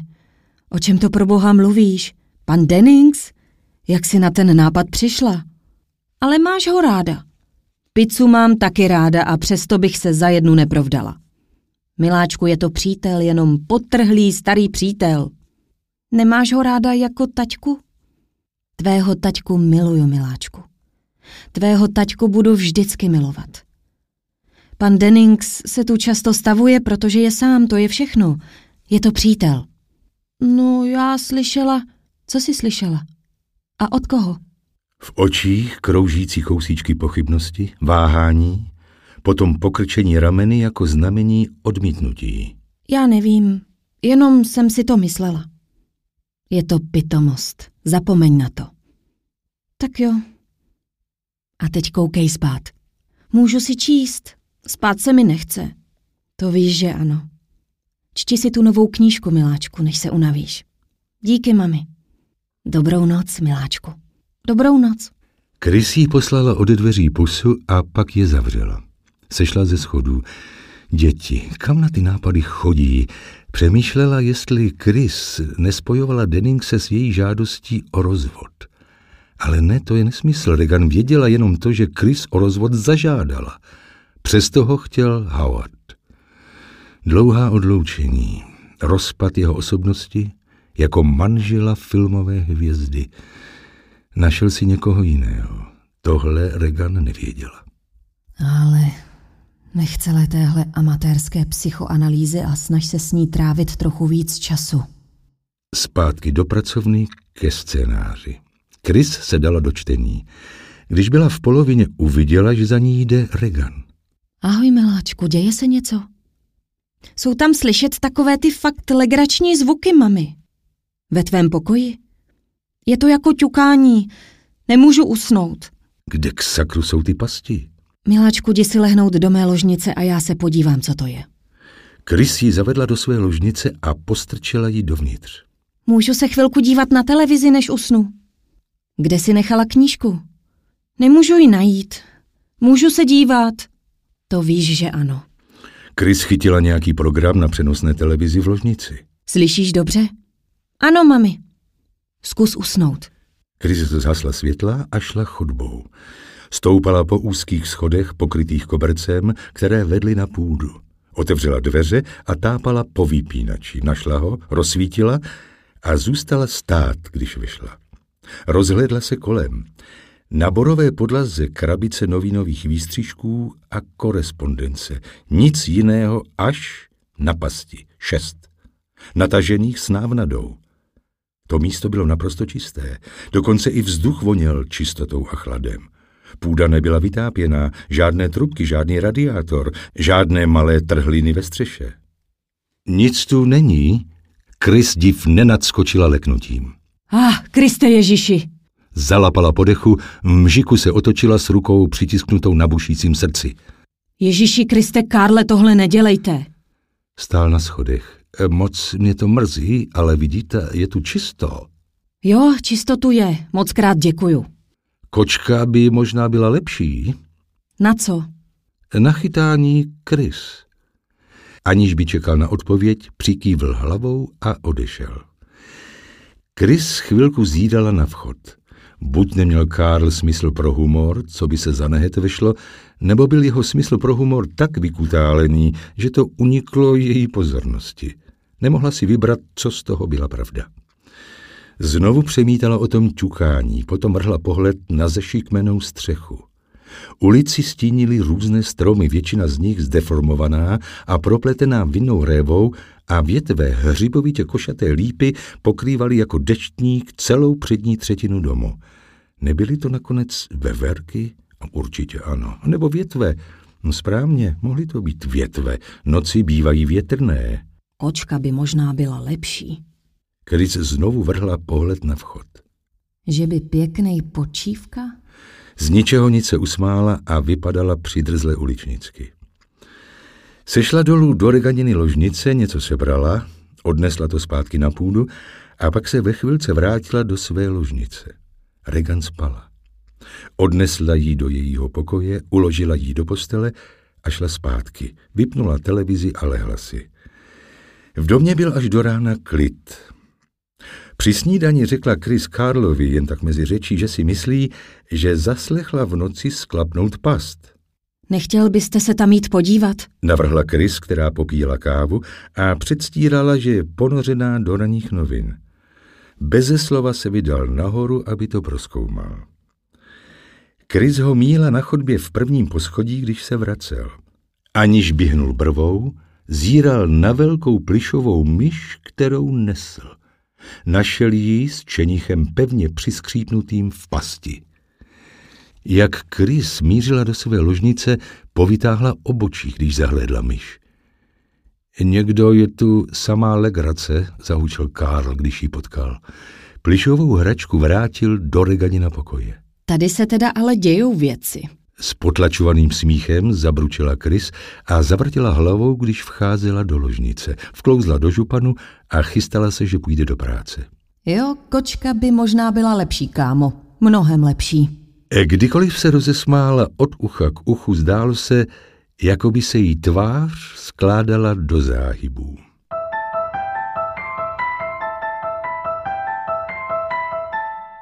Toho dne šlo filmování hladce. Později dopoledne se na natáčení dostavila Sharon a v přestávkách mezi scénami projednávala s Chris v její pojízdné šatně jednotlivé pracovní záležitosti, dopis jejímu agentovi, s tím scénářem si to rozmyslí, souhlas s Bílým domem, Telegram Howardovi, který mu měl připomenout, aby zavolal na Reganiny narozeniny. Telefon jejímu obchodnímu agentovi s dotazem, jestli si může dovolit vysadit na rok z práce, plány na párty s večeří 23. dubna. Z večera vzala Chris Regan do kina a druhý den s ní jezdila ve svém Jaguaru KE po pamětihodnostech. Lincolnův památník, kapitol, jezírko s třešňovými květy – někde se najíst, potom přes řeku na Arlingtonský hřbitov k hrobu neznámého vojína. Reagan zvážněla a později u hrobu Johna Fitzgeralda Kennedyho se zdálo, jako by se vzdalovala a trošku posmutnila. Chvíli se upřeně dívala na věčný oheň, potom vzala Chris beze slova za ruku. Mami, proč lidé musí umřít? Ta otázka těla do duše její matky. Oh, Rex, ty také. Ty také? A ne. A přece, co jí mohla říct? Lži? To ne. Podívala se na pozdviženou tvář své dcery a oči se jí zamžily slzami. Vycítila její vlastní myšlenky. Dokázala to tak často, tak často už dřív. Miláčku, život lidi unaví. Odpověděla jí jemně. Proč to Bůh připustí? Chris chvilku zírala byla zmatená, vyvedená z míry, jako ateista nikdy nevykládala Regan o náboženství. Považovala by to za nečestné. Kdo ti vyprávěl o Bohu? Zeptala se. Sharon. Ach tak. Bude si s ní muset promluvit. Mami, proč Bůh připustí, aby se lidi unavili? Když se Chris zadívala do těch citlivých očí, spatřila onu bolest. Kapitulovala. Nemohla jí říct, čemu věřila ona. No, po nějaké době se Bohu po nás zasteskne Rex. Chce, abychom se vrátili. Regan se ponořila do mlčení. V tichosti se trvala po celou cestu domů a její nálada přetrvala po zbytek dne a přes pondělí. V úterý na Reganiny narozeniny se zdálo, že je vše zažehnáno. Chris ji vzala na natáčení a když filmovací den skončil, zaspíval jí štáb Hodně štěstí k narozeninám. A přinesl jí dort. Dennings, vždycky laskavý a jemný člověk, když byl střízlivý, znovu rozsvítil lampy a natočil, jak dort krájí. Nazval to filmovou zkouškou a poté slíbil, že z ní udělá hvězdu. Zdála se docela veselá. Avšak po večeři a když rozbalila dárky, to vypadalo, že se ta nálada vytrácí. Od Howarda ani slovo. Chris si objednala hovor na jeho číslo v Římě, recepční v hotelu jí však sdělil, že se tam už několik dní nezdržuje a nedá se zastihnout, byl někde na jachtě. Chris se omlouvala. Regan přikývla, ovládla se a na matčin návrh, aby zašli do hot shopé na koktejl, zavrtěla hlavou. Beze slova se šla do suterénu do dětského pokoje, kde zůstala, dokud nebyl čas jít do postele. Když druhý den ráno Chris otevřela oči, našla poloprobuzenou Regan u sebe v posteli. Teda, co se stalo? Co děláš tady? Zasmála se Chris tlumeně. Třásla se mi postel. Ty truhlíku. Chris jí dala pusu a přetáhla přes ní přikrývky. Koukej spát. Je ještě brzy. Co vypadalo jako ráno, bylo počátkem noci bez konce.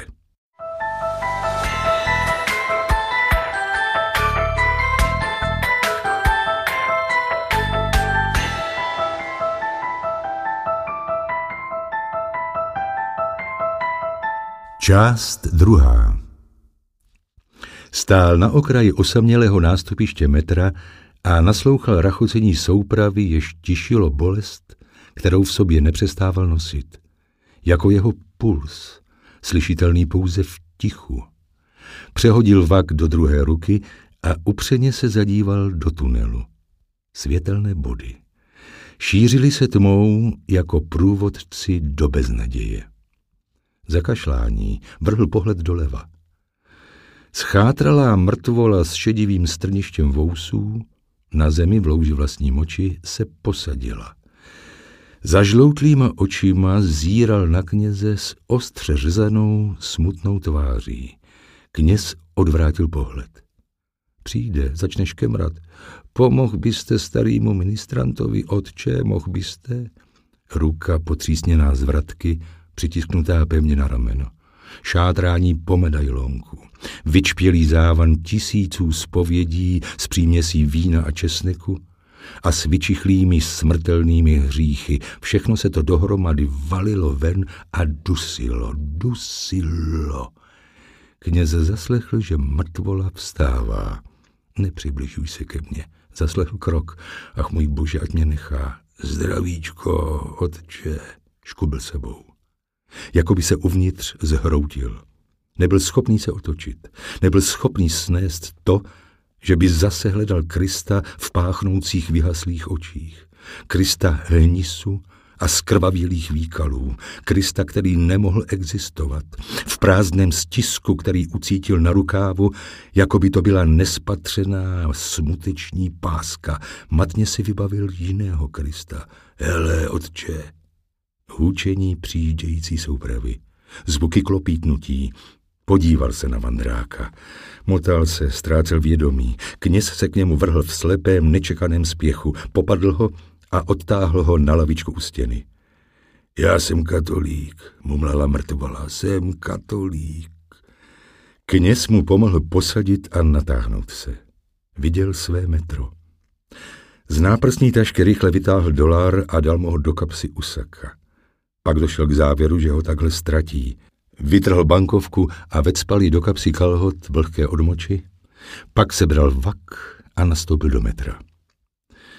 Sedl si do rohu a předstíral spánek. Z konečné se vydal na Fordhamskou univerzitu. Ten dolar měl mít na taxík. Když vstoupil do přijímací haly, zapsal se do knihy návštěv. Damien Karras napsal. Přeskoumal zápis. Něco nebylo v pořádku. S únavou si to vybavil a doplnil tovarištvo Ježíšovo. Dostal pokoj ve Vajglově koleji a po hodině si mohl jít lehnout. Následujícího dne se zúčastnil schůze amerického psychiatrického združení. Jako hlavní řečník přednesl příspěvek nazvaný Psychologické aspekty duchovního vývoje. Když se den schyloval k večeru, dal si pár skleniček a něco k jídlu s ostatními psychiatry. Platili oni. Opustil je brzy. Musel ještě navštívit matku. Kráčel k chátrajícímu činžáku z hnědého pískovce na Manhattanu na východní 21. ulici. Když se zastavil na schodech vedoucích ke dveřím, uviděl na odpočívadle děti. Zanedbané, špatně oblečené, neměli kam jít. Vybavil si soudní vystěhování, pocit ponížení, když šel domů s láskou ze sedmé třídy a narazil na svou matku, jak s nadějí prohrabává popelnici na rohu. Vystoupil po schodech a otevřel dveře, jako kdyby to byla bolestivá rána.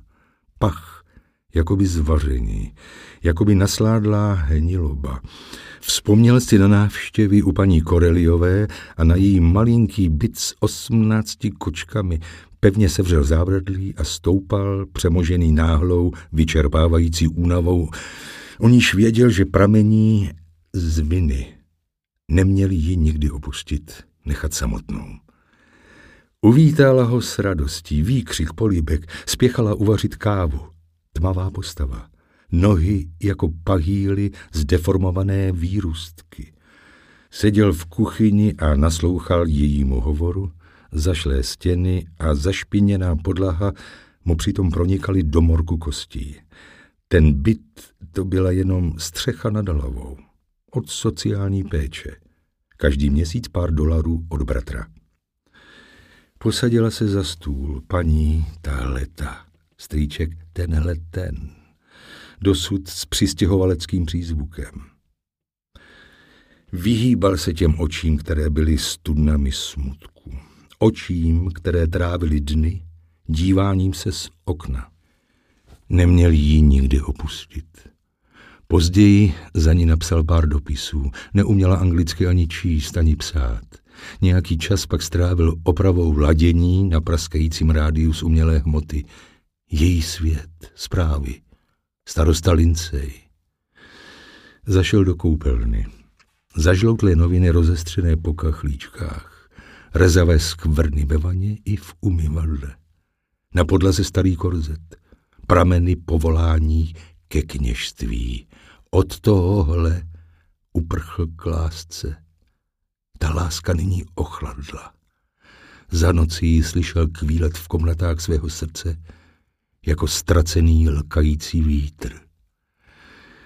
Ve čtvrt na jedenáct jí políbil na rozloučenou. Slíbil, že přijde zase, jak jen bude moci. Odešel a nechal rádio vyladěné na zprávy.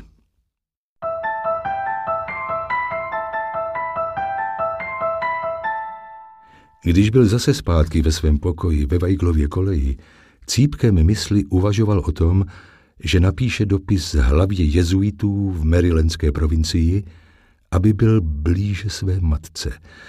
Žádost o učitelské místo a úlevu z povinností. Když žádal o to druhé, uváděl jako důvod nespůsobilost k té práci. Marylandský arcibiskup to s ním probral při své každoroční inspekční cestě na Georgetownskou univerzitu ve funkci, která se blízce podobala činnosti armádního inspekčního generála udělujícího důvěrná slyšení těm, kteří mají důvody ke stížnostem nebo problémy. Arcibiskup souhlasil a vyjádřil svou účast, pokud jde o matku Damiena Karase. Považoval však za zřejmé, že otázce knězovy způsobilosti protiřečí Karasový výsledky. Karas to však nevzdával. No, ono to překračuje hranice psychiatrie, Tome, ty to víš. Některé jejich problémy se dotýkají kněžské povolanosti, smyslu jejich života. Není to vždycky sex, z čeho ty problémy vyplývají. Bývá to jejich víra. A já nad tím prostě nemůžu jen tak mávnout rukou, Tome. To je na mě moc. Musím toho nechat. Mám své vlastní problémy. Tím mám na mysli pochybnosti. A který myslící člověk je nemá, Damiane? Arcibiskup štvaný nesčetnými předpisy na něj nenaléhal, pokud se týkalo důvodů jeho pochybnosti. A Karas mu za to byl vděčný. Věděl, že by jeho odpovědi zněly jako šílené. Nezbytnost rvát potravu zuby a potom ji vyměšovat. Matčiny na fintěné pátky před velikonocemi, páchnoucí ponožky, talidomidem znetvořené děti. Zmínka v novinách o mladém ministrantovi, čekajícím na autobusové zastávce. Napadla ho skupina neznámých osob, polili ho petrolejem, zapálili. Ne, příliš emocionální, nedefinovatelné, existencionalistické. V logice bylo víc zakořeněné ticho Boha. Svět byl plný zla a mnohé zlo pramenilo z váhání, z předstíraného zmatku mezi lidmi dobré vůle. Odmítal by s tím logicky uvažující Bůh skoncovat? Neodhalit svou podstatu, nepromluvit? Bože, sešli nám znamení. Uzdravení Lazara v dávné minulosti už vybrdlo. Nikdo z těch, kdo žili nyní, neslyšel jeho smích. Proč ne znamení? V různých dobách kněží toužili potom, aby žili s Kristem, aby ho viděli, dotýkali se ho, nořili se do pohledu jeho očí. Ach můj Bože, dej, ať tě spatřím, dej, ať tě poznám, zjev se ve snech. To toužebné přání ho ničilo. Nyní seděl u psacího stolu s perem nad papírem. Možná, že to nebyl čas, co způsobilo arcibiskupovo mlčení.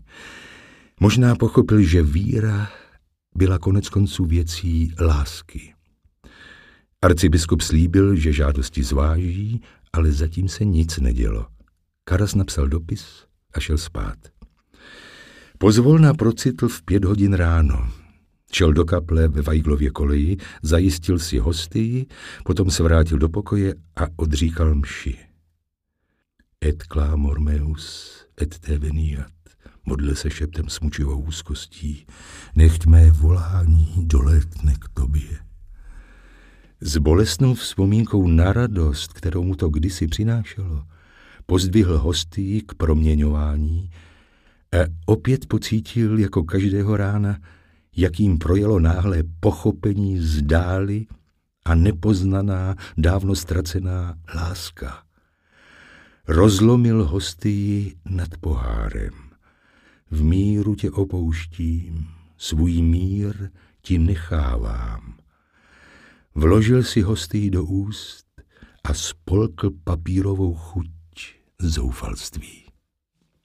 Když myši skončil, vyleštil pohár a opatrně ho vsunul do vaku. Spěchal na vlak zpět do Washingtonu v 70 a v příručním zavazadle si odnášel bolest.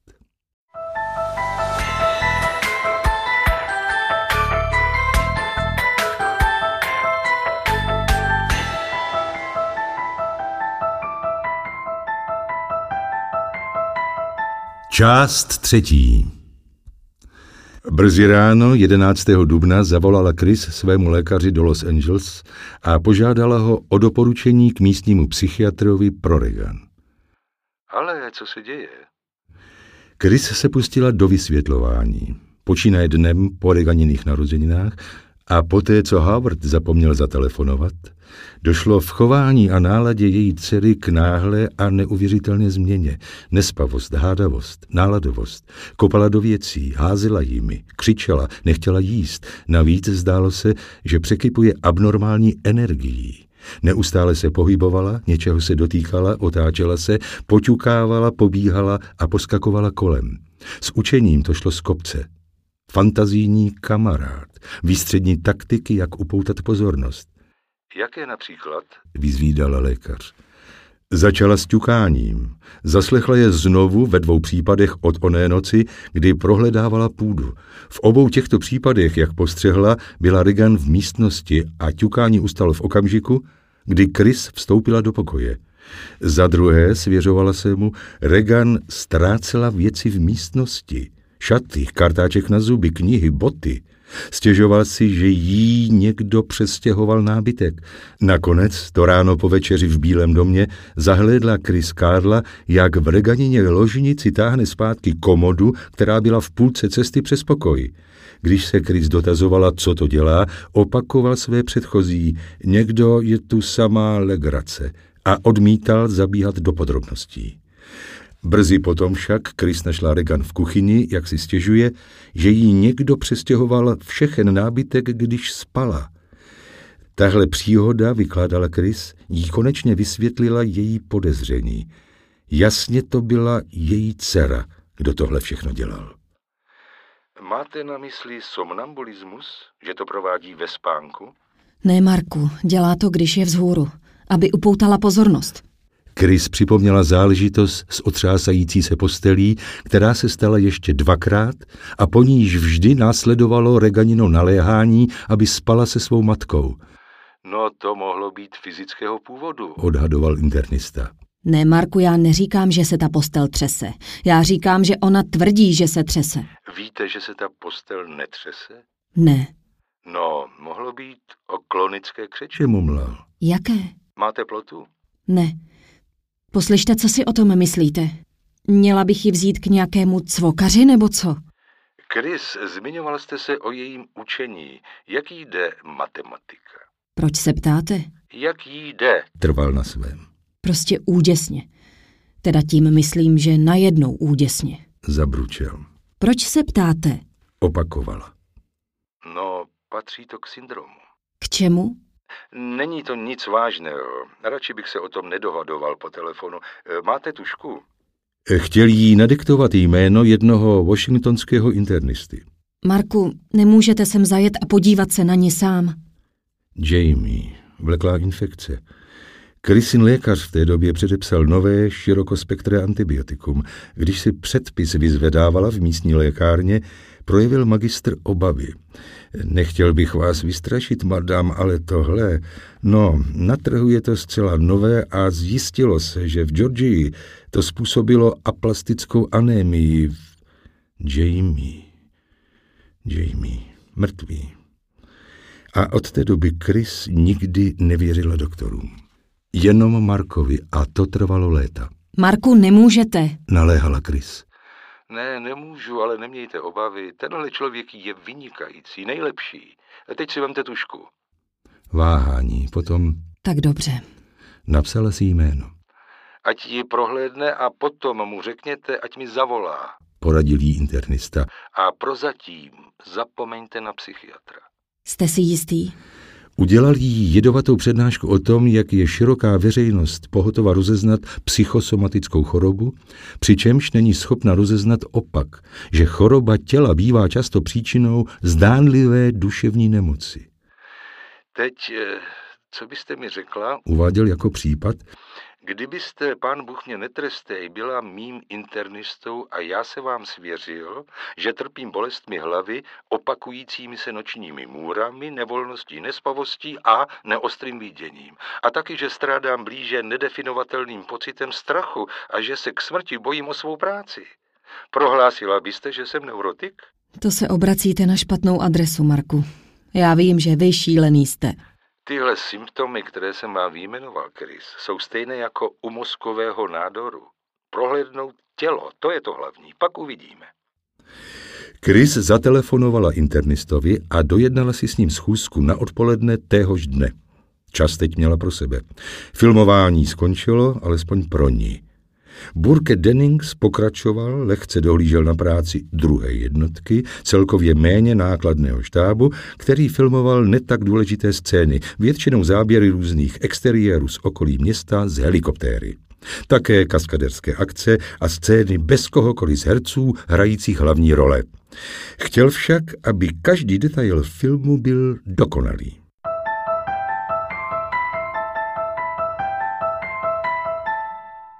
Doktor sídlil v Arlingtonu.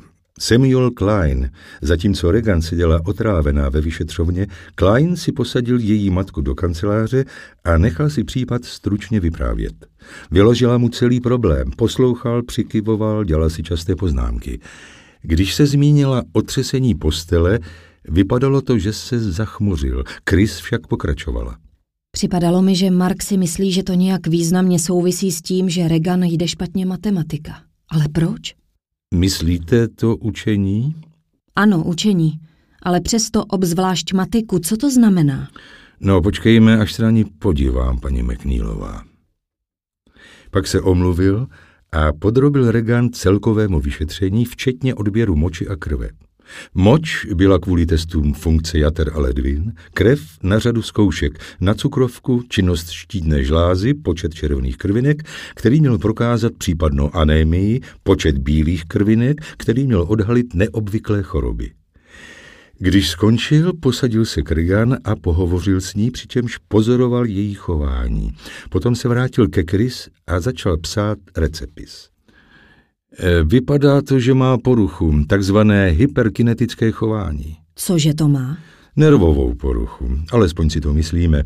Ještě přesně nevíme, jak se to projevuje, ale často se s ní setkáváme v počátcích adolescence. Nadměrná aktivita, náladovost, výkony v matematice. Ano, ta matika. Proč matika? Působí na soustředění. Odtrhl předpis z modrého bločku a podal jí ho. Tak tohle je naritalin. Na co? To je metylpenidát. Ach tak. 10 mg dvakrát denně. Doporučují jeden ráno v 8 a druhý ve 2 odpoledne. Dívala se na předpis. Co je to sedativum? Stimulans. Stimulans? Vždyť už teď je horší než drak. I její stav není zdaleka takový, jak se zdá, vysvětloval Klein. Je to forma kompenzace, nepřiměřená reakce na depresi. Na depresi? Klein přikývl. Depresi. Zabručela si Chris pro sebe, zamyslela se. Zmiňoval jste se o jejím otci, připomněl Klein. Chris vzhlédla. Myslíte, že bych ji měla vzít k psychiatrovi? Ale ne, já bych počkal, až uvidíme, co udělá ten Ritalin. E, to bude, myslím, odpověď. Počkejte dva, tři týdny. Takže vy si myslíte, že jsou to všechno nervy? Domnívám se, že ano. A co ty lži, co vykládala? Ty s tímhletím přestanou? Jeho odpověď jí udivila. Zeptal se jí, jestli někdy věděla, že Regan kleje a užívá sprostá slova. Ne. No vidíte, to naprosto odpovídá věcem, eh, jako je to její lhaní. Netypické podle toho, co jste mi řekla, ale při některých nervových poruchách to může... Počkejte chvilku. Přerušila ho zmatená Chris. Jak jste vůbec došel k závěru, že užívá sprostá slova? Myslím, jestli jste mluvil o tomhle, nebo jsem vám špatně rozuměla? Pár vteřin jí pozoroval trochu udiveně. Uvažoval, pak se opatrně odvážil. Ano, říkal jsem, že užívá sprostá slova. Vy jste o tom nevěděla. Já to nevím vůbec. O čem to mluvíte? No, pustila si pusu pěkně na špacír, když jsem jí vyšetřoval, paní Meknýlová. Vy si děláte legraci. Co například říkala? Zatvářil se vyhýbavě. Tedy řekl bych, že její slovník byl poněkud košatý. V jakém směru například? Myslím, abyste mi uvedl nějaký příklad. Pokrčil rameny. Myslíte hovno? Nebo píchat? Napětí z něj spadlo. Ano, taková slova říkala, potvrdil. A co jiného? Konkrétně. Tak konkrétně paní Meknýlová mě poradila, abych držel ty zatracený pracky od její píči. Šokovaná Chris zalapala po dechu. Tahle slova, že užila ona? To není nic neobvyklého, paní Meknýlová. A já bych si s tím vůbec hlavu nelámal, patří to k syndromu. Vrtěla hlavou s očima upřenýma dolů na boty. Prostě se tomu dá stěží uvěřit. Podívejte, já pochybuju, že vůbec rozuměla tomu, co říká, uklidňoval jí. Ano, myslím, že máte pravdu. Hlesla Chris. Možná, že nerozuměla. Zkuste ten Ritalin, radil jí, a uvidíme, jak se to bude vyvíjet. A rád bych se na ní zase podíval za 14 dní. Nahlédl do kalendáře na psatým stole. Tak se na to podívejme. Co kdybychom se domluvili na středu 27. Vyhovuje vám to? Zeptal se a vzhlédl k ní. Ano, samozřejmě. Hlesla a vstala ze židle. Nadspala si předpis do kapsy kabátu. 27. se mi to hodí. Patřím k vašim velkým obdivovatelům, prohodil Klein s úsměvem, když otvíral dveře vedoucí na chodbu. Zastavila se na Prahu ustaraná, koneček prstu přitisknutý na red, vrhla na lékaře pohled. Takže psychiatra byste nedoporučoval, co? Já nevím, ale nejlepší vysvětlení bývá vždy to nejjednodušší. Počkejme, počkejme a uvidíme. Povzbudivě se usmál. Mezitím se pokuste to pustit z hlavy. Jak? Nechala ho tam stát.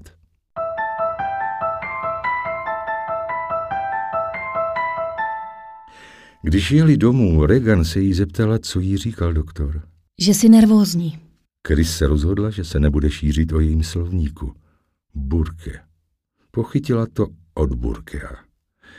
Avšak se Sharon o tom později hovořila a zeptala se jí, jestli někdy Regan slyšela říkat taková sprostá slova.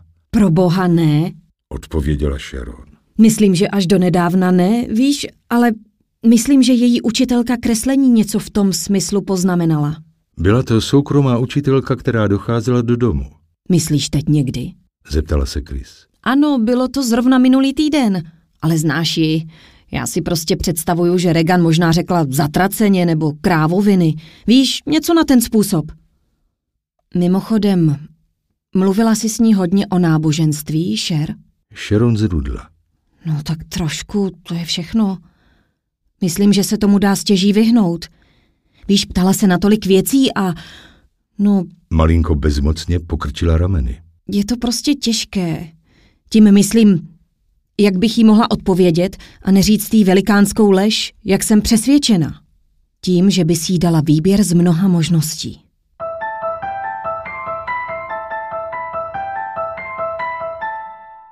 Ve dnech, které předcházely plánované párty s večeří, dbala Chris úzkostlivě na to, aby Regan brala dávku Ritalinu.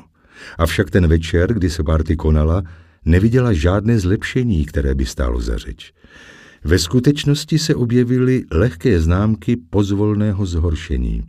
Vzrůstající zapomnětlivost, nepořádnost a jedna stížnost na nevolnost.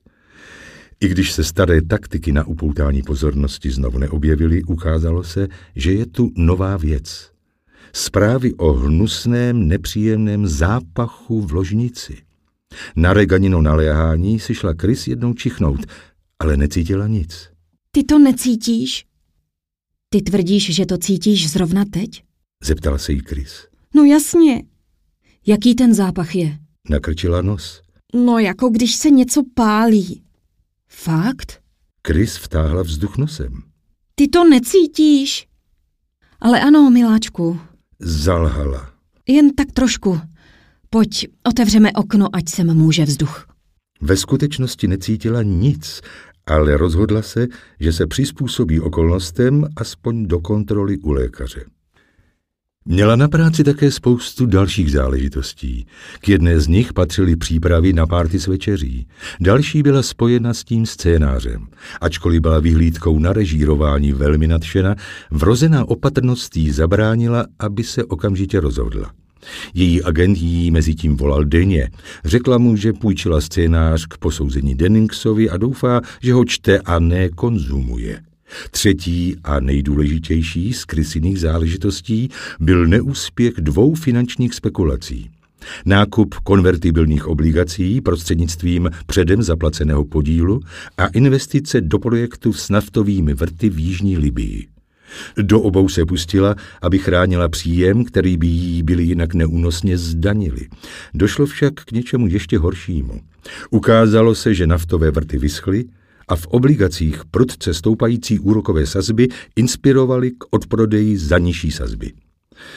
To byly problémy, které za ní přiletěl do města projednat její skleslý obchodní manažer. Dorazil ve čtvrtek. Chris s ním plánovala a diskutovala v průběhu pátku. Nakonec se rozhodla pro takové uspořádání, které manažer považoval za rozumné. Odsouhlasil je. Zamračil se však, když nadhodila otázku koupě Ferrari. Myslíte nové? Proč ne? Víte, kdysi jsem jedno v nějakém filmu řídila. Jestli napíšeme firmě a připomeneme jim to, mohli by nám slevit, nemyslíte? Nemyslel si to a varoval. Podle jeho názoru by nový vůz byla nepředloženost. Bene, já jsem loni vydělala 800 táců a vy mi tvrdíte, že si nemůžu koupit ani pitomé auto? Nezdá se vám, že to je směšné? Kam to všechno přišlo? Připomněl jí, že většinu peněz investovala. Potom vyjmenoval seznam různých vydání z jejího celkového kapitálu. Federální daň z příjmu, navrhovaná federální daň z příjmu, její státní daň, daň z jejího nemovitého majetku, 10% provize agentovi, pět jemu, pět reklamnímu agentovi, jedno a čtvrt jako příspěvek na filmový sociální fond, výdaje na garderobu, aby držela krok s módou, platy pro Willy a Karla, Sharon a domovníka doma v Los Angeles, různé cestovní výdaje a konečně to, co utratí ona sama měsíčně. Budete letos točit ještě jeden film? zeptal se jí. Pokrčila rameny. Nevím. Musím? Ano, myslím, že byste raději měla. Položila si tvář do dlaní a dívala se na něj otráveně. A co Honda? Neodpověděl. Později onoho večera se Chris snažila odsunout všechny starosti, snažila se zaměstnat přípravami na párty na zítřejší večer. Uděláme karý bufet místo obsluhy u stolu. Navrhla Vílí a Karlovi. Stůl můžeme přesunout na konec obýváku, co vy na to? Výborně, madam, odpověděl Karl rychle. Tak co myslíte vy, Vilí? Jako dezert kompot z čerstvého ovoce? Ano, to je vynikající, přisvědčil Karl. Díky, Vilí. Pozvala zajímavou sešlost. Vedle Burkého Koukej přijít střízlivý krucinál. a poměrně mladého režiséra druhé jednotky očekávala senátora, S manželkou? kosmonauta z Apola, S manželkou? dva jezuity z Georgetownu, své sousedy odvedle Mary Jo Perinovou a Ellen Clearyovou. Mary Jo Perinová byla kulaťoučká šedovlasá washingtonská věštkyně, kterou Chris poznala při večeři v Bílém domě a která se jí nesmírně zalíbila. Předpokládala, že bude odměřená a nahánějící hrůzu, ale mohla jí říct, Vy taková vůbec nejste. okázale srdečná a skromná. Ellen Clearyová, žena středních let, byla tajemnice ministerstva zahraničí, která pracovala na velvyslanectví Spojených států v Moskvě, když měla Chris turné po Sovětském svazu. Vynaložila značné úsilí a podstoupila nejednu zapeklitou situaci, když Chris vytahovala z řady potíží. Zbavovala ji tíživých břemen, s nimiž se Chris setkávala během svých cest a z nichž neta nejmenší zapříčinila otevřenost rudovlasé herečky. Chris na ní vzpomínala po léta se hřejivými pocity a vyhledala ji, když přijela do Washingtonu. Hele, Šer, kdo z kněží přijde? Ještě přesně nevím. Pozvala jsem rektora a děkana koleje, myslím ale, že rektor poslal náhradníka. Jeho tajemník mě volal dneska dopoledne a říkal, že asi bude muset odjet z města. Koho poslal? Zeptala se Chris se skrývaným zájmem. Počkej. Sharon se prohrabovala útržky poznámek. Ano, tady to máme Chris. Jeho asistent, otec Joseph Dyer. Myslíš, že je z akademické půdy? No, tím si nejsem jistá. Tak jo. Vypadala zklamaná. Dej zítra večer pozor na Burkea. Dávala pokyny. Dám. Kde je Rex? Dole. Víš, možná by si tam měla nechávat psací stroj, co ty na to? Myslím, že takhle bys na ní mohla dávat pozor, když píšeš, jo? Nelíbí se mi, že je tak často sama. To je dobrý nápad. Fajn. Ahoj, jdi domů. Medituj. Hraj si s koni. Když bylo plánování a přípravy u konce, Chris zjistila, že se jí ustarané myšlenky vracejí krgan. Pokoušela se dívat na televizi, nemohla se soustředit, cítila se nesvá. V domě se prostíralo cosi podivného, jako by se ho zmocňovala nehybnost, tíživý prach. O půlnoci všichni v domě spali. Nikdo je nerušil. Oné noci.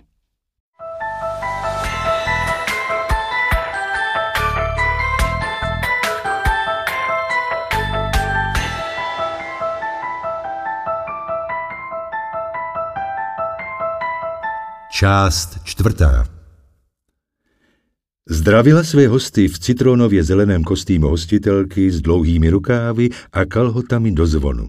Boty měla pohodlné. Vyjadřovalo to její naděje, pokud šlo o večer. První přijela Mary Jo Perinová, která přišla se svým dospívajícím synem Robertem. Jako poslední se dostavil růžolící otec Dyer. Byl mladý a drobné postavy s podivnýma očima za brýlemi s kovovými obroučkami.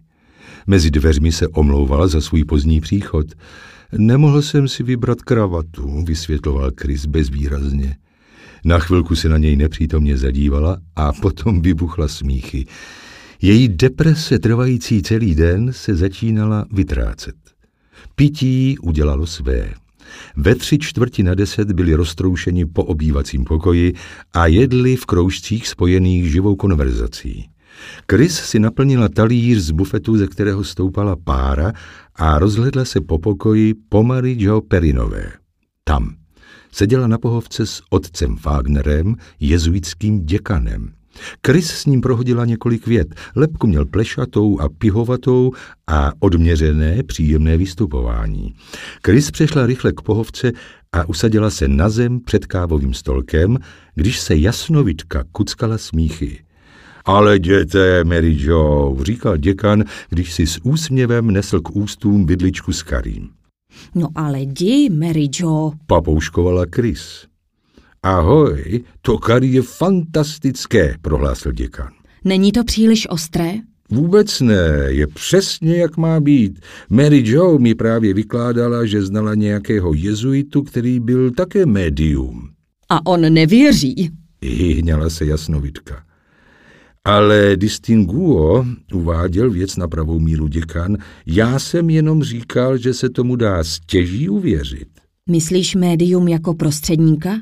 Zeptala se Chris. No samozřejmě. Odpověděla Mary Jo. On dokonce často levitoval. Tohle já dělám každé ráno, podotkl jezuita tiše. Tím myslíš, že konal seance? Zeptala se Chris paní Perinové. Ano. V 19. století byl velmi, velmi slavný. Ve skutečnosti to byl pravděpodobně ve své době jediný spiritista, kterého nikdy otevřeně neobvinili z podvodu. Jak jsem říkal, nebyl to jezuita, poznamenal děkan. Ale páni, jistě, že byl. Zasmála se. Když mu bylo 22, vstoupil k jezuitům a slíbil, že jako médium přestane působit. Z Francie ho ale vyhodili. Právě po seanci, kterou měli v Tuleries. Víte, co udělal? Uprostřed seance tvrdil císařovně, že se jí dotknou ručky vyvoleného dítěte, které se mělo plně zhmotnit. A když z ničeho nic rozsvítili všechna světla, načapali ho, jak sedí s bosou nohou přitisknutou k císařovnině paži. Řekněte, dovedete si to představit? Jezuita se usmíval, když odkládal talíř. Tak už přestaňte s těmi výhradami vůči slabosté Mary Jo. Ale jděte, každá rodina má jednu černou ovci. Kvóty jsme dosáhli medičejskými papeži. Víte, jednou jsem takovou zkušenost prožila. Začala Chris. Děkan ji však přerušil.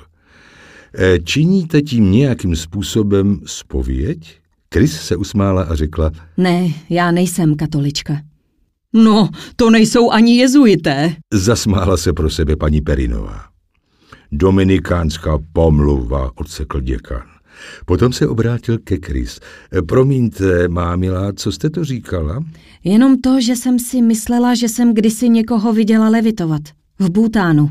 Podrobně ten příběh vylíčila. Myslíte si, že je to možné? Myslím fakt, vážně. Kdo ví, pokrčil rameny. Kdo ví, co to je gravitace nebo hmota, když na to přijde? Chcete znát můj názor? Zeptala se paní Perinová. Děkan se k tomu vyjádřil. Ne, Mary Jo, složil jsem slib chudoby. Já také. Hlesla Chris. Co jste to říkala? Zeptal se děkan a naklonil se ku předu. Ale nic. Řekněme, že bych se vás na něco ráda zeptala. Znáte ten malý domek, který stojí tamhle vzadu za kostelem? Ukázala neurčitým směrem. Svatá trojice? Zeptal se jí. Ano, správně. Prosím vás, co se tam děje? Ale tam přeci slouží černou mši? Prohlásila paní Perinová. Černou co? Černou mši. Co je to? Dělá si z vás legraci, řekl jí děkan. Ano, já vím. Přitekala Chris. Ale jsem hloupá. Teda tím myslím, co je to ta černá mše? No, v podstatě jde o parodii na katolickou mši, vysvětloval děkan. Je to spojeno s čarodějnictvím, e, uctíváním ďábla. Opravdu? Vy si opravdu myslíte, že taková věc existuje? Doopravdy vám to říct nemůžu, ačkoliv jsem jednou slyšel statistiku, ve které se tvrdilo, že v Paříži se pravděpodobně koná něco kolem 50 tisíc černých myší každý rok. Myslíte teď? No tohle jsem jenom zaslechl. Samozřejmě, od jezuitské tajné služby. Zašvitořila paní Perinová. Vůbec ne, slyším hlasy, odvětil děkan. Víte, u nás v Los Angeles člověk slýchal děsné množství historek o čarodějnických kultech, které se tam provozovaly. Často jsem si říkala, jestli je to pravda. Jak jsem se dnes zmínil, nevím, odpověděl děkan, ale povím vám, kdo by to mohl vědět. Eh, Joe Dyer, kde je Joe? Děkan se rozhlédl. Aha, tamhle, prohodil a kývl na druhého kněze, který stál u bufetu zády k němu. Koupil si na talíř druhou porci. Halo, Joe! Mladý kněz se otočil s netečnou tváří.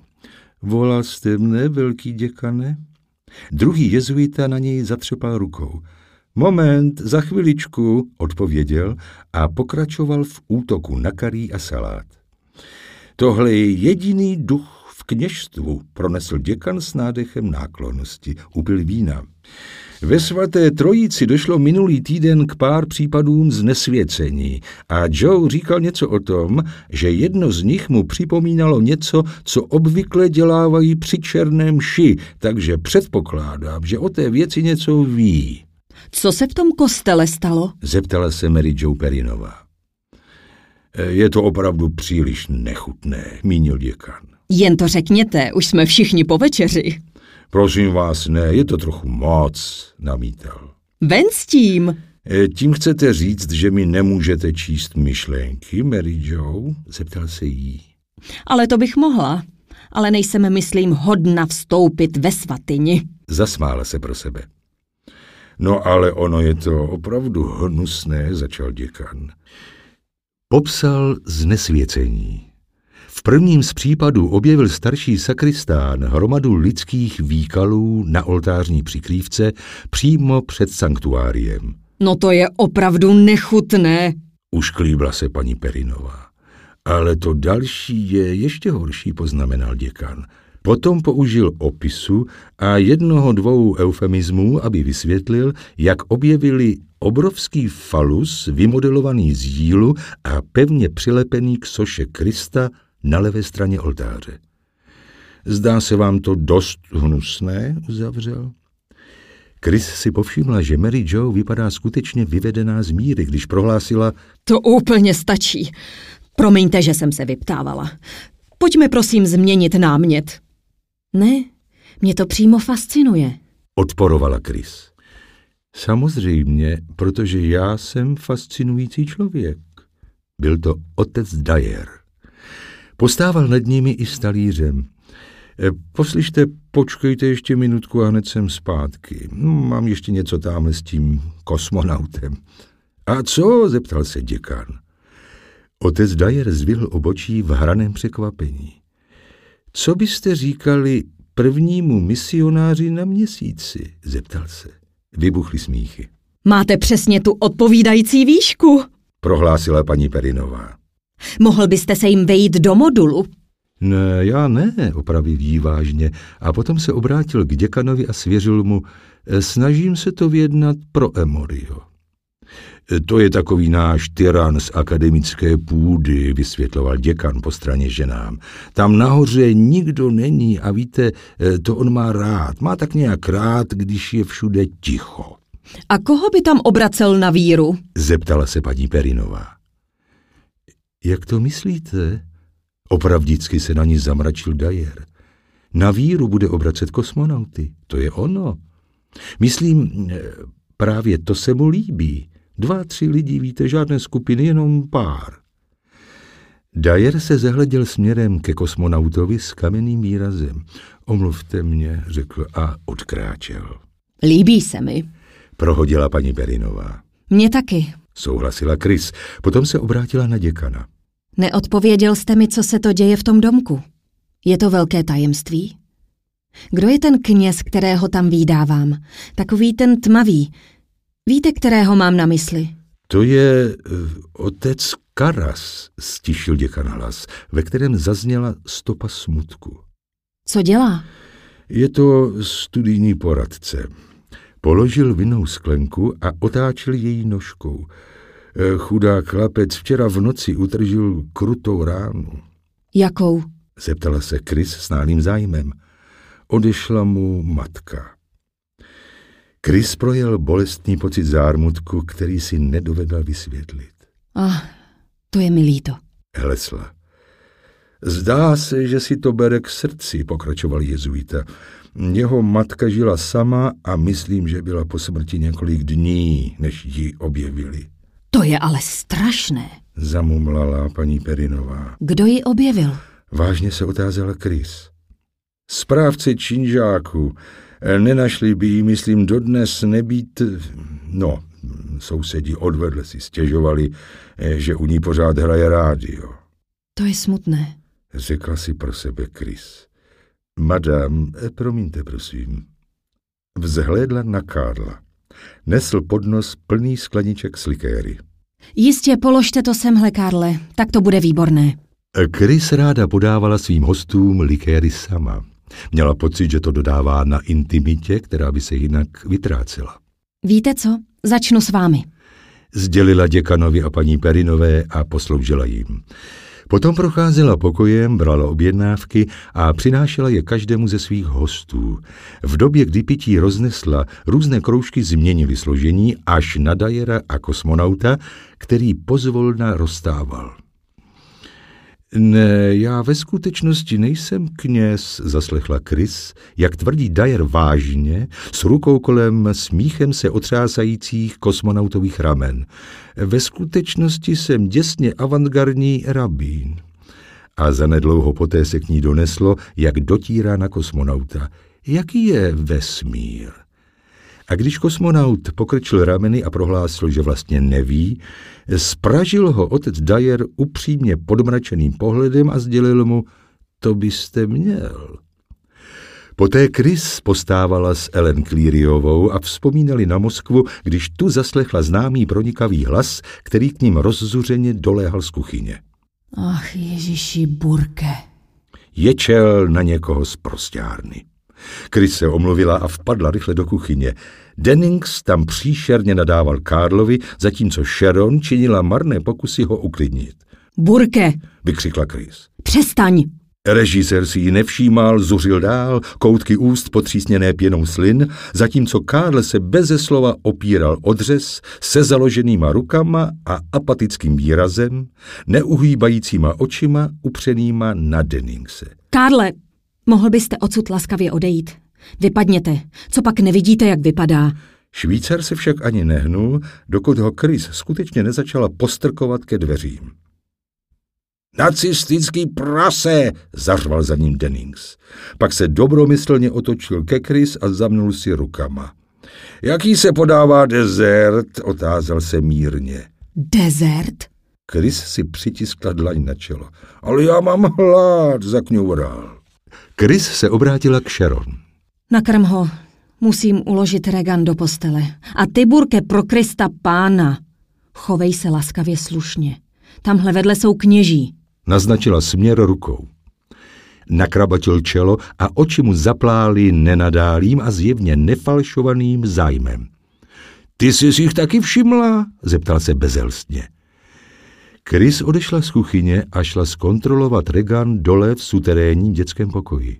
Její dcera tam strávila celý den. Našla ji, jak si hraje se spiritistickou tabulkou. Vypadala rozmrzelá, duchem nepřítomná, vzdálená, no alespoň neběstní, přemítala Chris a s nadějí, že odvede její pozornost jinam, ji vzala do obývacího pokoje a začala ji představovat hostům. A, tu je ale drahoušek prohlásila manželka senátora. Regan se chovala ku podivu skvěle až do okamžiku setkání s paní Perinovou, se kterou ani nepromluvila, ani nepřijela nabízenou ruku. Jasnovitka to však obrátila v žert. Víš, že jsem šarlatánka, mrkla na Chris.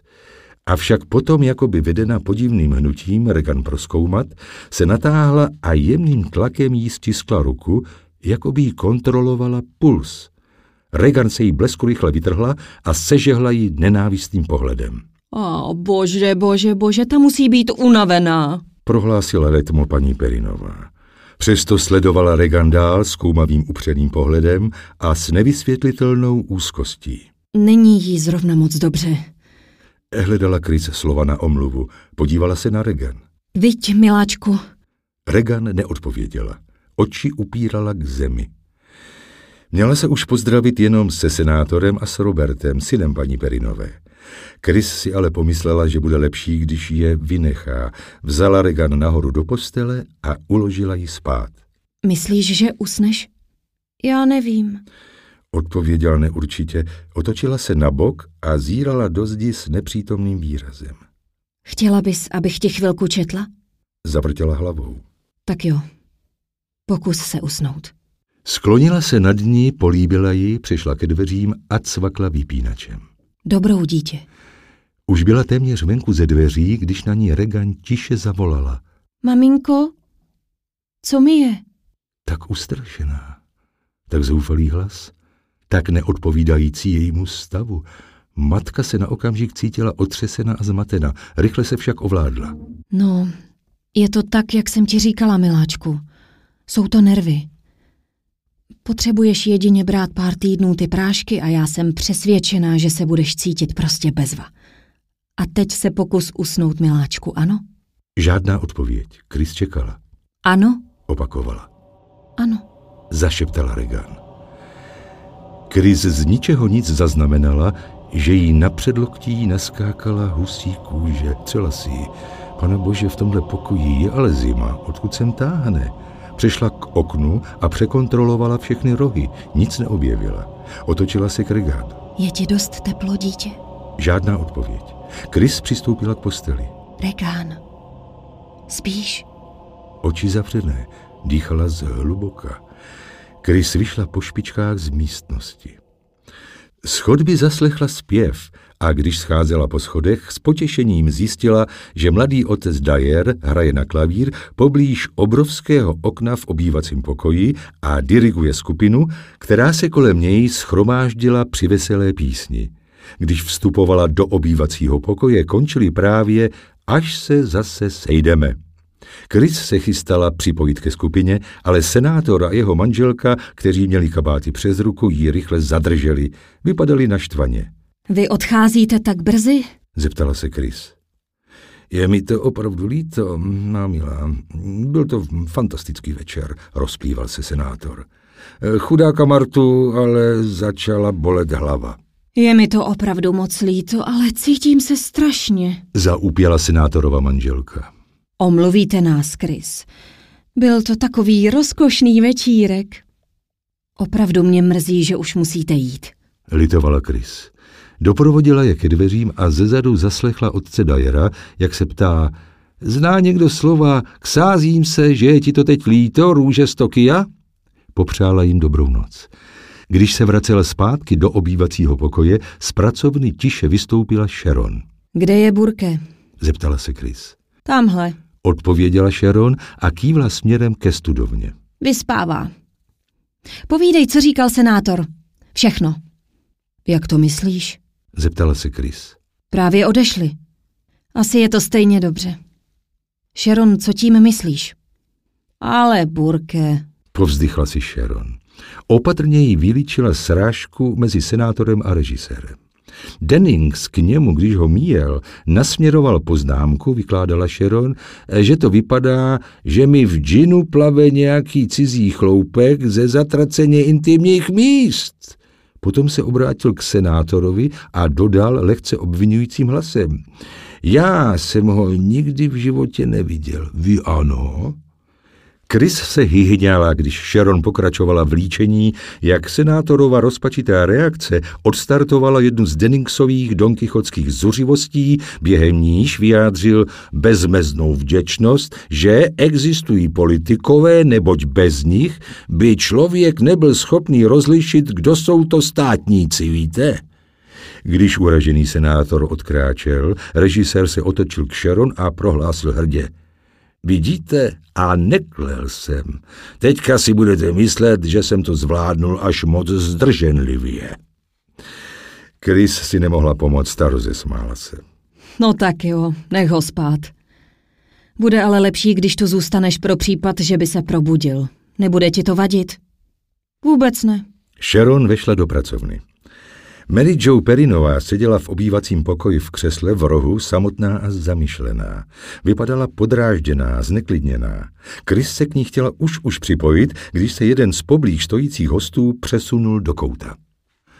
Místo toho zamířila ke klavíru. Dyer přestal s hraním akordů a vzhlédl, aby ji pozdravil. A mladá dámo, co vám dneska můžeme zahrát?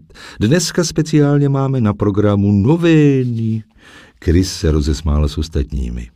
Docela bych se ráda dozvěděla něco senzačního o tom, co se děje na Černémši. Prozradila mu. Otec Wagner říkal, že jste přesto odborník. Skupinka u klavíru stichla zájmem. Ne, ve skutečnosti ne, odpověděl otec Dyer a zlehka se dotkl některých akordů. E, proč jste se zmínila o černém ši? zeptal se jí střízlivě. No, pár se nás o tom před chvílí bavilo. No, o těch věcech, které se našly u svaté trojice a... Ach tak, vy máte na mysli ta znesvěcení, přerušil jí Dyer. Ehm, hele, řekněte nám někdo, o co jde, dožadoval se kosmonaut.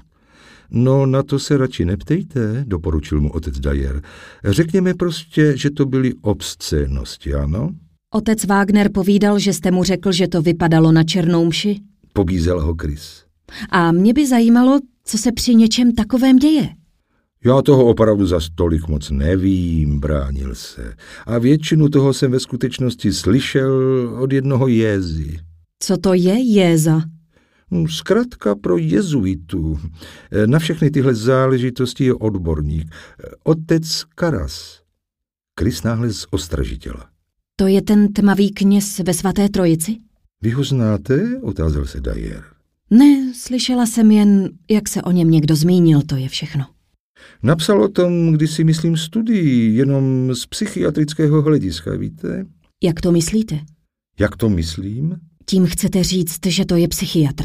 No jistě. Páni, promiňte, já jsem měl za to, že to víte. Poslyšte, vysvětlete mi už někdo něco, dožadoval se kosmonaut netrpělivě. Co se děje při černém ši? Řekněme prostě, že zvrhlosti, Dyer pokrčil rameny, obscénosti, blasfémie. Je to odporná parodie na mši, kde místo Boha uctívají satana a někdy přinášejí lidské oběti. Ellen Clearyová zavrtěla hlavou a odkráčela. To na mě začíná být trochu moc. Pousmála se. Chris jí nevěnovala pozornost. Děkan se nenápadně připojil ke skupince. Jak to ale můžete vědět? Zeptala se mladého jezuity. I kdyby taková věc jako černá mše existovala, kdo může říct, co se tam odehrává? Asi se toho hodně dozvěděli od lidí, kteří byli přistiženi a potom se vyspovídali, odpověděl Dajer. Ale jděte, namítl děkan. Tyhle zpovědi jsou bezcené, Joe. Vždyť je mučili. Ne, jenom ty odbojné, namítl zdvořil Dajer. Ticho rozčeřil lehce nervózní smích. Děkan se podíval na hodinky. Já už bych asi opravdu měl jít, sdělil Chris. Mám šest hodin myši v kapli v Dalgrenu. To já zase mám ši za doprovodu Benja, Dajer zářil.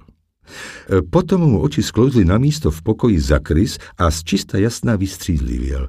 Teda, paní Meknílová, já si myslím, že máme návštěvníka, pronesl obezřetně a kývl tím směrem hlavou. Chris se otočila a zalapala po dechu, když spatřila Regan v noční košili, jak proudem čůrá na kobereček. Zadívala se upředně na kosmonauta a pronesla jakoby mrtvým hlasem. Ty tam nahoře zemřeš. Pane bože. Vykřikla Chris bolestně a spěchala k dceři. Pane bože, dítě, pojď sem. Pojď se mnou. Popadla Regan za paže, odváděla ji rychle pryč a roze chvíle se přes rameno omlouvala popelavému kosmonautovi. Prosím vás, promiňte. Je nemocná, určitě chodí ze spaní, neví, co říká. Páni, asi bychom měli jít, zaslechla, jak někomu říká Dajer. Ne, ne, zůstaňte. Protestovala Chris a na chviličku se otočila. Prosím vás, zůstaňte, to je v pořádku. Jsem zpátky za minutku. Chris se zastavila u kuchyně a dala pokyn Vilí, aby se podívala na kobereček, dokud se skvrna dá odstranit. Potom odvedla Regan nahoru do koupelny, vykoupala ji a vyměnila jí noční košily. Miláčku, proč si to říkala? Ptala se jí Chris kolem dokola, ale vypadalo to, že Regan nerozumí a blábolí nesmysly. Oči měla prázdné a zastřené. Chris jí uložila do postele a Regan, jak se zdálo, téměř okamžitě usnula.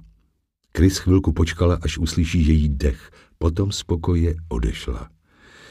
Dole u schodu narazila na Sharon a na mladého režiséra druhé jednotky, jak pomáhají Denningsovi z pracovny. Zavolali taxík a měli v úmyslu ho doprovodit do jeho apartmá v Sheraton Parku. Nic si z toho nedělejte.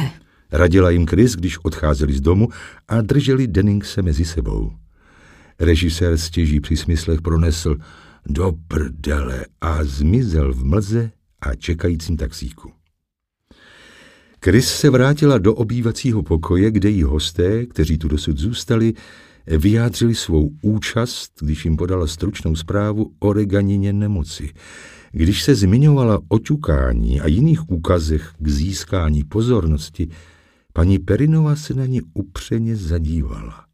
Jednou jí Chris vyhledala pohledem v domění, že se k tomu nějak vyjádří. Neřekla však nic a tak pokračovala.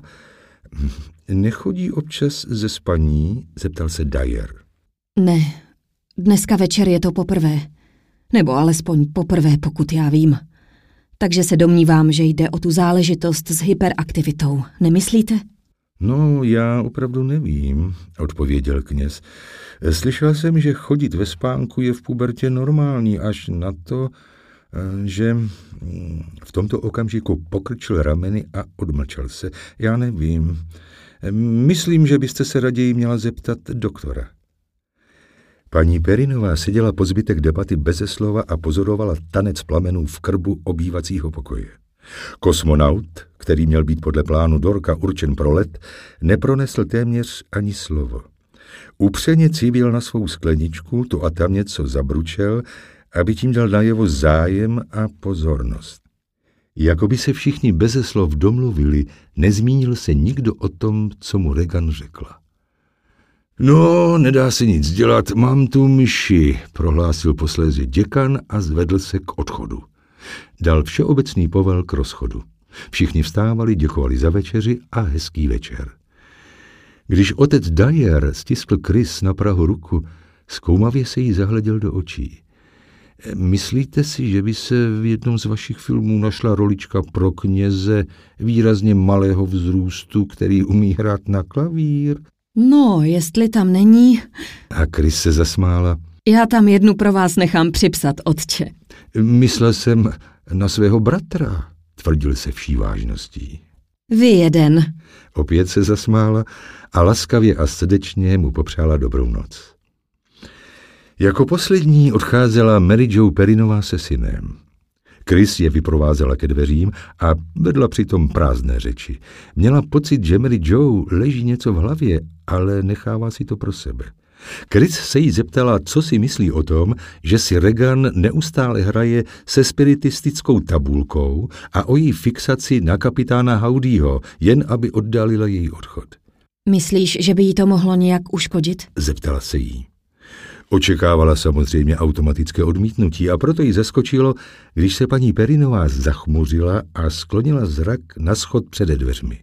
Zdálo se, že přemýšlí. Tak to vykročila ven a připojila se k synovi, který čekal na verandě. Když konečně zdvihla hlavu, měla oči ve stínu. Já bych jí to sebrala. Pronesla tiše. Podala klíčky od zapalování synovi. Bobby, nastartuj. Je chladno.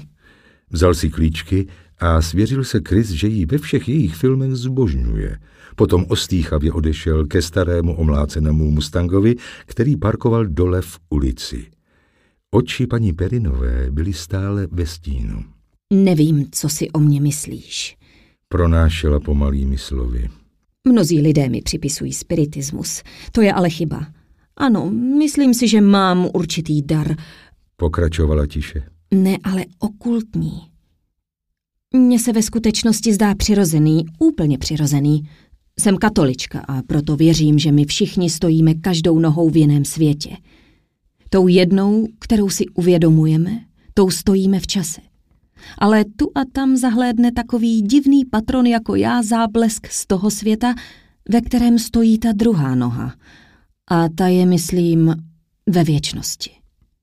No a věčnost to je bezčasí. Budoucnost je tu přítomná. Takže občas, když mám pocit, že stojím na té druhé noze, věřím, že se dívám do budoucnosti. Kdo ví, možná, že ne. Možná je to všechno schoda okolností. Pokrčila rameny. Já si myslím, že do té budoucnosti vidím. A pokud tomu tak je, já... Pane bože, jak víš, přesto tvrdím, že je to přirozené. Ale okultní vědy... Odmlčela se a hledala slova. Okultní vědy to je něco jiného. Od těch jsem se držela dál. Myslím, že strkat do toho prsty může být nebezpečné. Včetně vylomenin se spiritistickou tabulkou. Až dosud jí Chris považovala za ženu nevšední citlivosti a přece bylo v jejím chování cosi hluboce znepokojivého. Zmocnilo se jí vtíravé, neblahé tušení, které se snažila potlačit. Ale jdi, Mary Jo, co pak nevíš, jak tyhle spiritistické tabulky fungují? Není v tom vůbec nic jiného než podvědomí osoby, to je celé. Ano, to je možné. Odpověděla tiše. Možná. Mohla by to všechno být sugestce. Ale v jednom příběhu za druhým, které jsem o seancích slyšela, se vždycky zdálo, že spiritistické tabulky všechny směřovaly k otevření nějakých dveří. Ale nesnad do spiritistického světa, na to ty nevěříš. Možná tedy dveří do toho, čemu ty říkáš podvědomí. Já nevím. Jediné, co vím, je, že se takové věci, jak se zdá, stávají. A po celém světě jsou má milá sanatoria pro duševně choré plná lidí, kteří si s okultními vědami zahrávali. Děláš si ze mě legraci. Na chvilku se rozhostilo ticho. Potom začal ze tmy znovu bzučet tichý hlas. V Bavorsku žila jedna rodina Chris v roce 1921. Jméno si nepamatuju, ale bylo jich jedenáct. Klidně si to můžeš ověřit v novinách. Za krátký čas, který uplynul právě od pokusu na seanci zešíleli, všichni, všech jedenáct. Ve svém domě uspořádali paličskou seanci a když skončili s nábytkem, začali s tříměsíčním dítětem jedné z mladších dcer. V tomhle okamžiku k ním vtrhli sousedi a zabránili jim v tom. Celou tu rodinu zavřeli do blázince. Ale ne. Vydechla Chris, když se vzpomněla na kapitána Haudio. Nabil nyní hrozivé podoby, duševní choroba. Tohle to bylo? Já jsem věděla, že jsem jí měla vzít k psychiatrovi. Pro Krista pána. Ozvala se paní Perinová a vystoupila ze stínu. Na mě nedej ani v tom nejmenším. Poslechni doktora. Hlasem se pokusila navodit pocit jistoty, ale přesvědčivě to neznělo. Pokud jde o budoucnost, dokážu divy. Usmála se paní Perinová. Ale pokud jde o současnost, jsem naprosto bezmocná.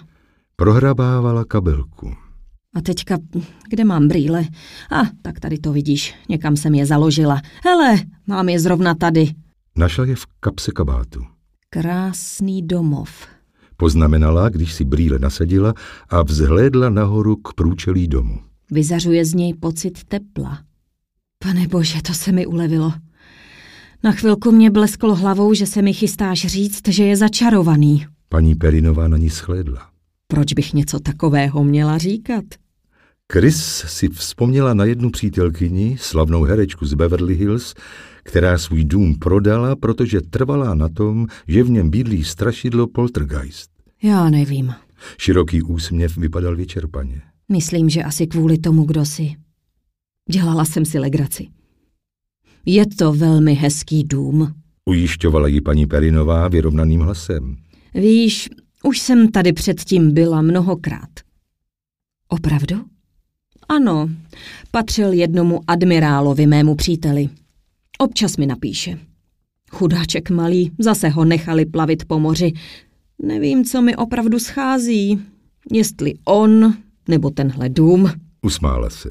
Ale možná, že mě zase pozveš. Mary Jo, já bych byla strašně ráda, kdyby se tu zase stavila. Myslím to vážně. Jsi okouzlující osoba. No, při nejmenším jsem osoba, která všem leze co nejvíc na nervy, jak víš. Ale jdi. Poslouchej, zavolej mi, prosím tě. Zavoláš mi příští týden? Ano. Ráda bych slyšela, jak se daří tvé dceři. Máš číslo?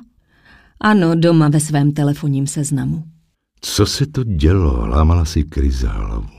V jejím hlase zazněl lehce znepokojující tón. Takže dobrou noc.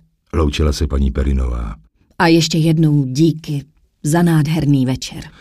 A než mohla Chris poděkovat, odcházela rychle dolů ulicí. Chris se za ní chviličku dívala a potom zavřela hlavní dveře. Padla na ní úděsná únava. Jako v noci pomyslela si některé noci, některé noci. Vrátila se do obývacího pokoje a zastavila se nad vilí, která klečela u skvrny od moči. Kartáčovala hebký povrch koberečku. Bílý vinný ocet, ten jsem na to dala. Zabručela vilí. Dvakrát. Pustilo to? Teď možná. Odpověděla vilí. Nevím, uvidíme. Ve skutečnosti se to nedá říct, dokud ta zatracená věc neuschne. Jo, tohle je fakt bezvadný utahánku. To je fakticky vzrušující podívaná. Kruci, dítě, mazej do postele. Víte co, Vilí? Teď už se na to vykašlete, pojďte spát. Ne, já to dodělám. Tak jo. A díky. Dobrou noc. Dobrou noc, madam. Chris se unaveně ploužila do schodů. To karí bylo světové, Vilí. Všem děsně chutnalo. To ano. Děkuji, madam.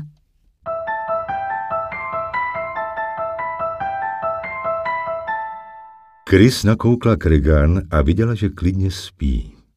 Pak si vzpomněla na spiritistickou tabulku. Mělo by ji schovat? Vyhodit ji? Páni Taperinová má ale nápady, když se na něco podobného narazí. Ano, Chris si byla vědoma toho, že fantazijní kamarád byla patologická a nezdravá představa. Jo, asi bych to měla vyhodit. Přesto váhala.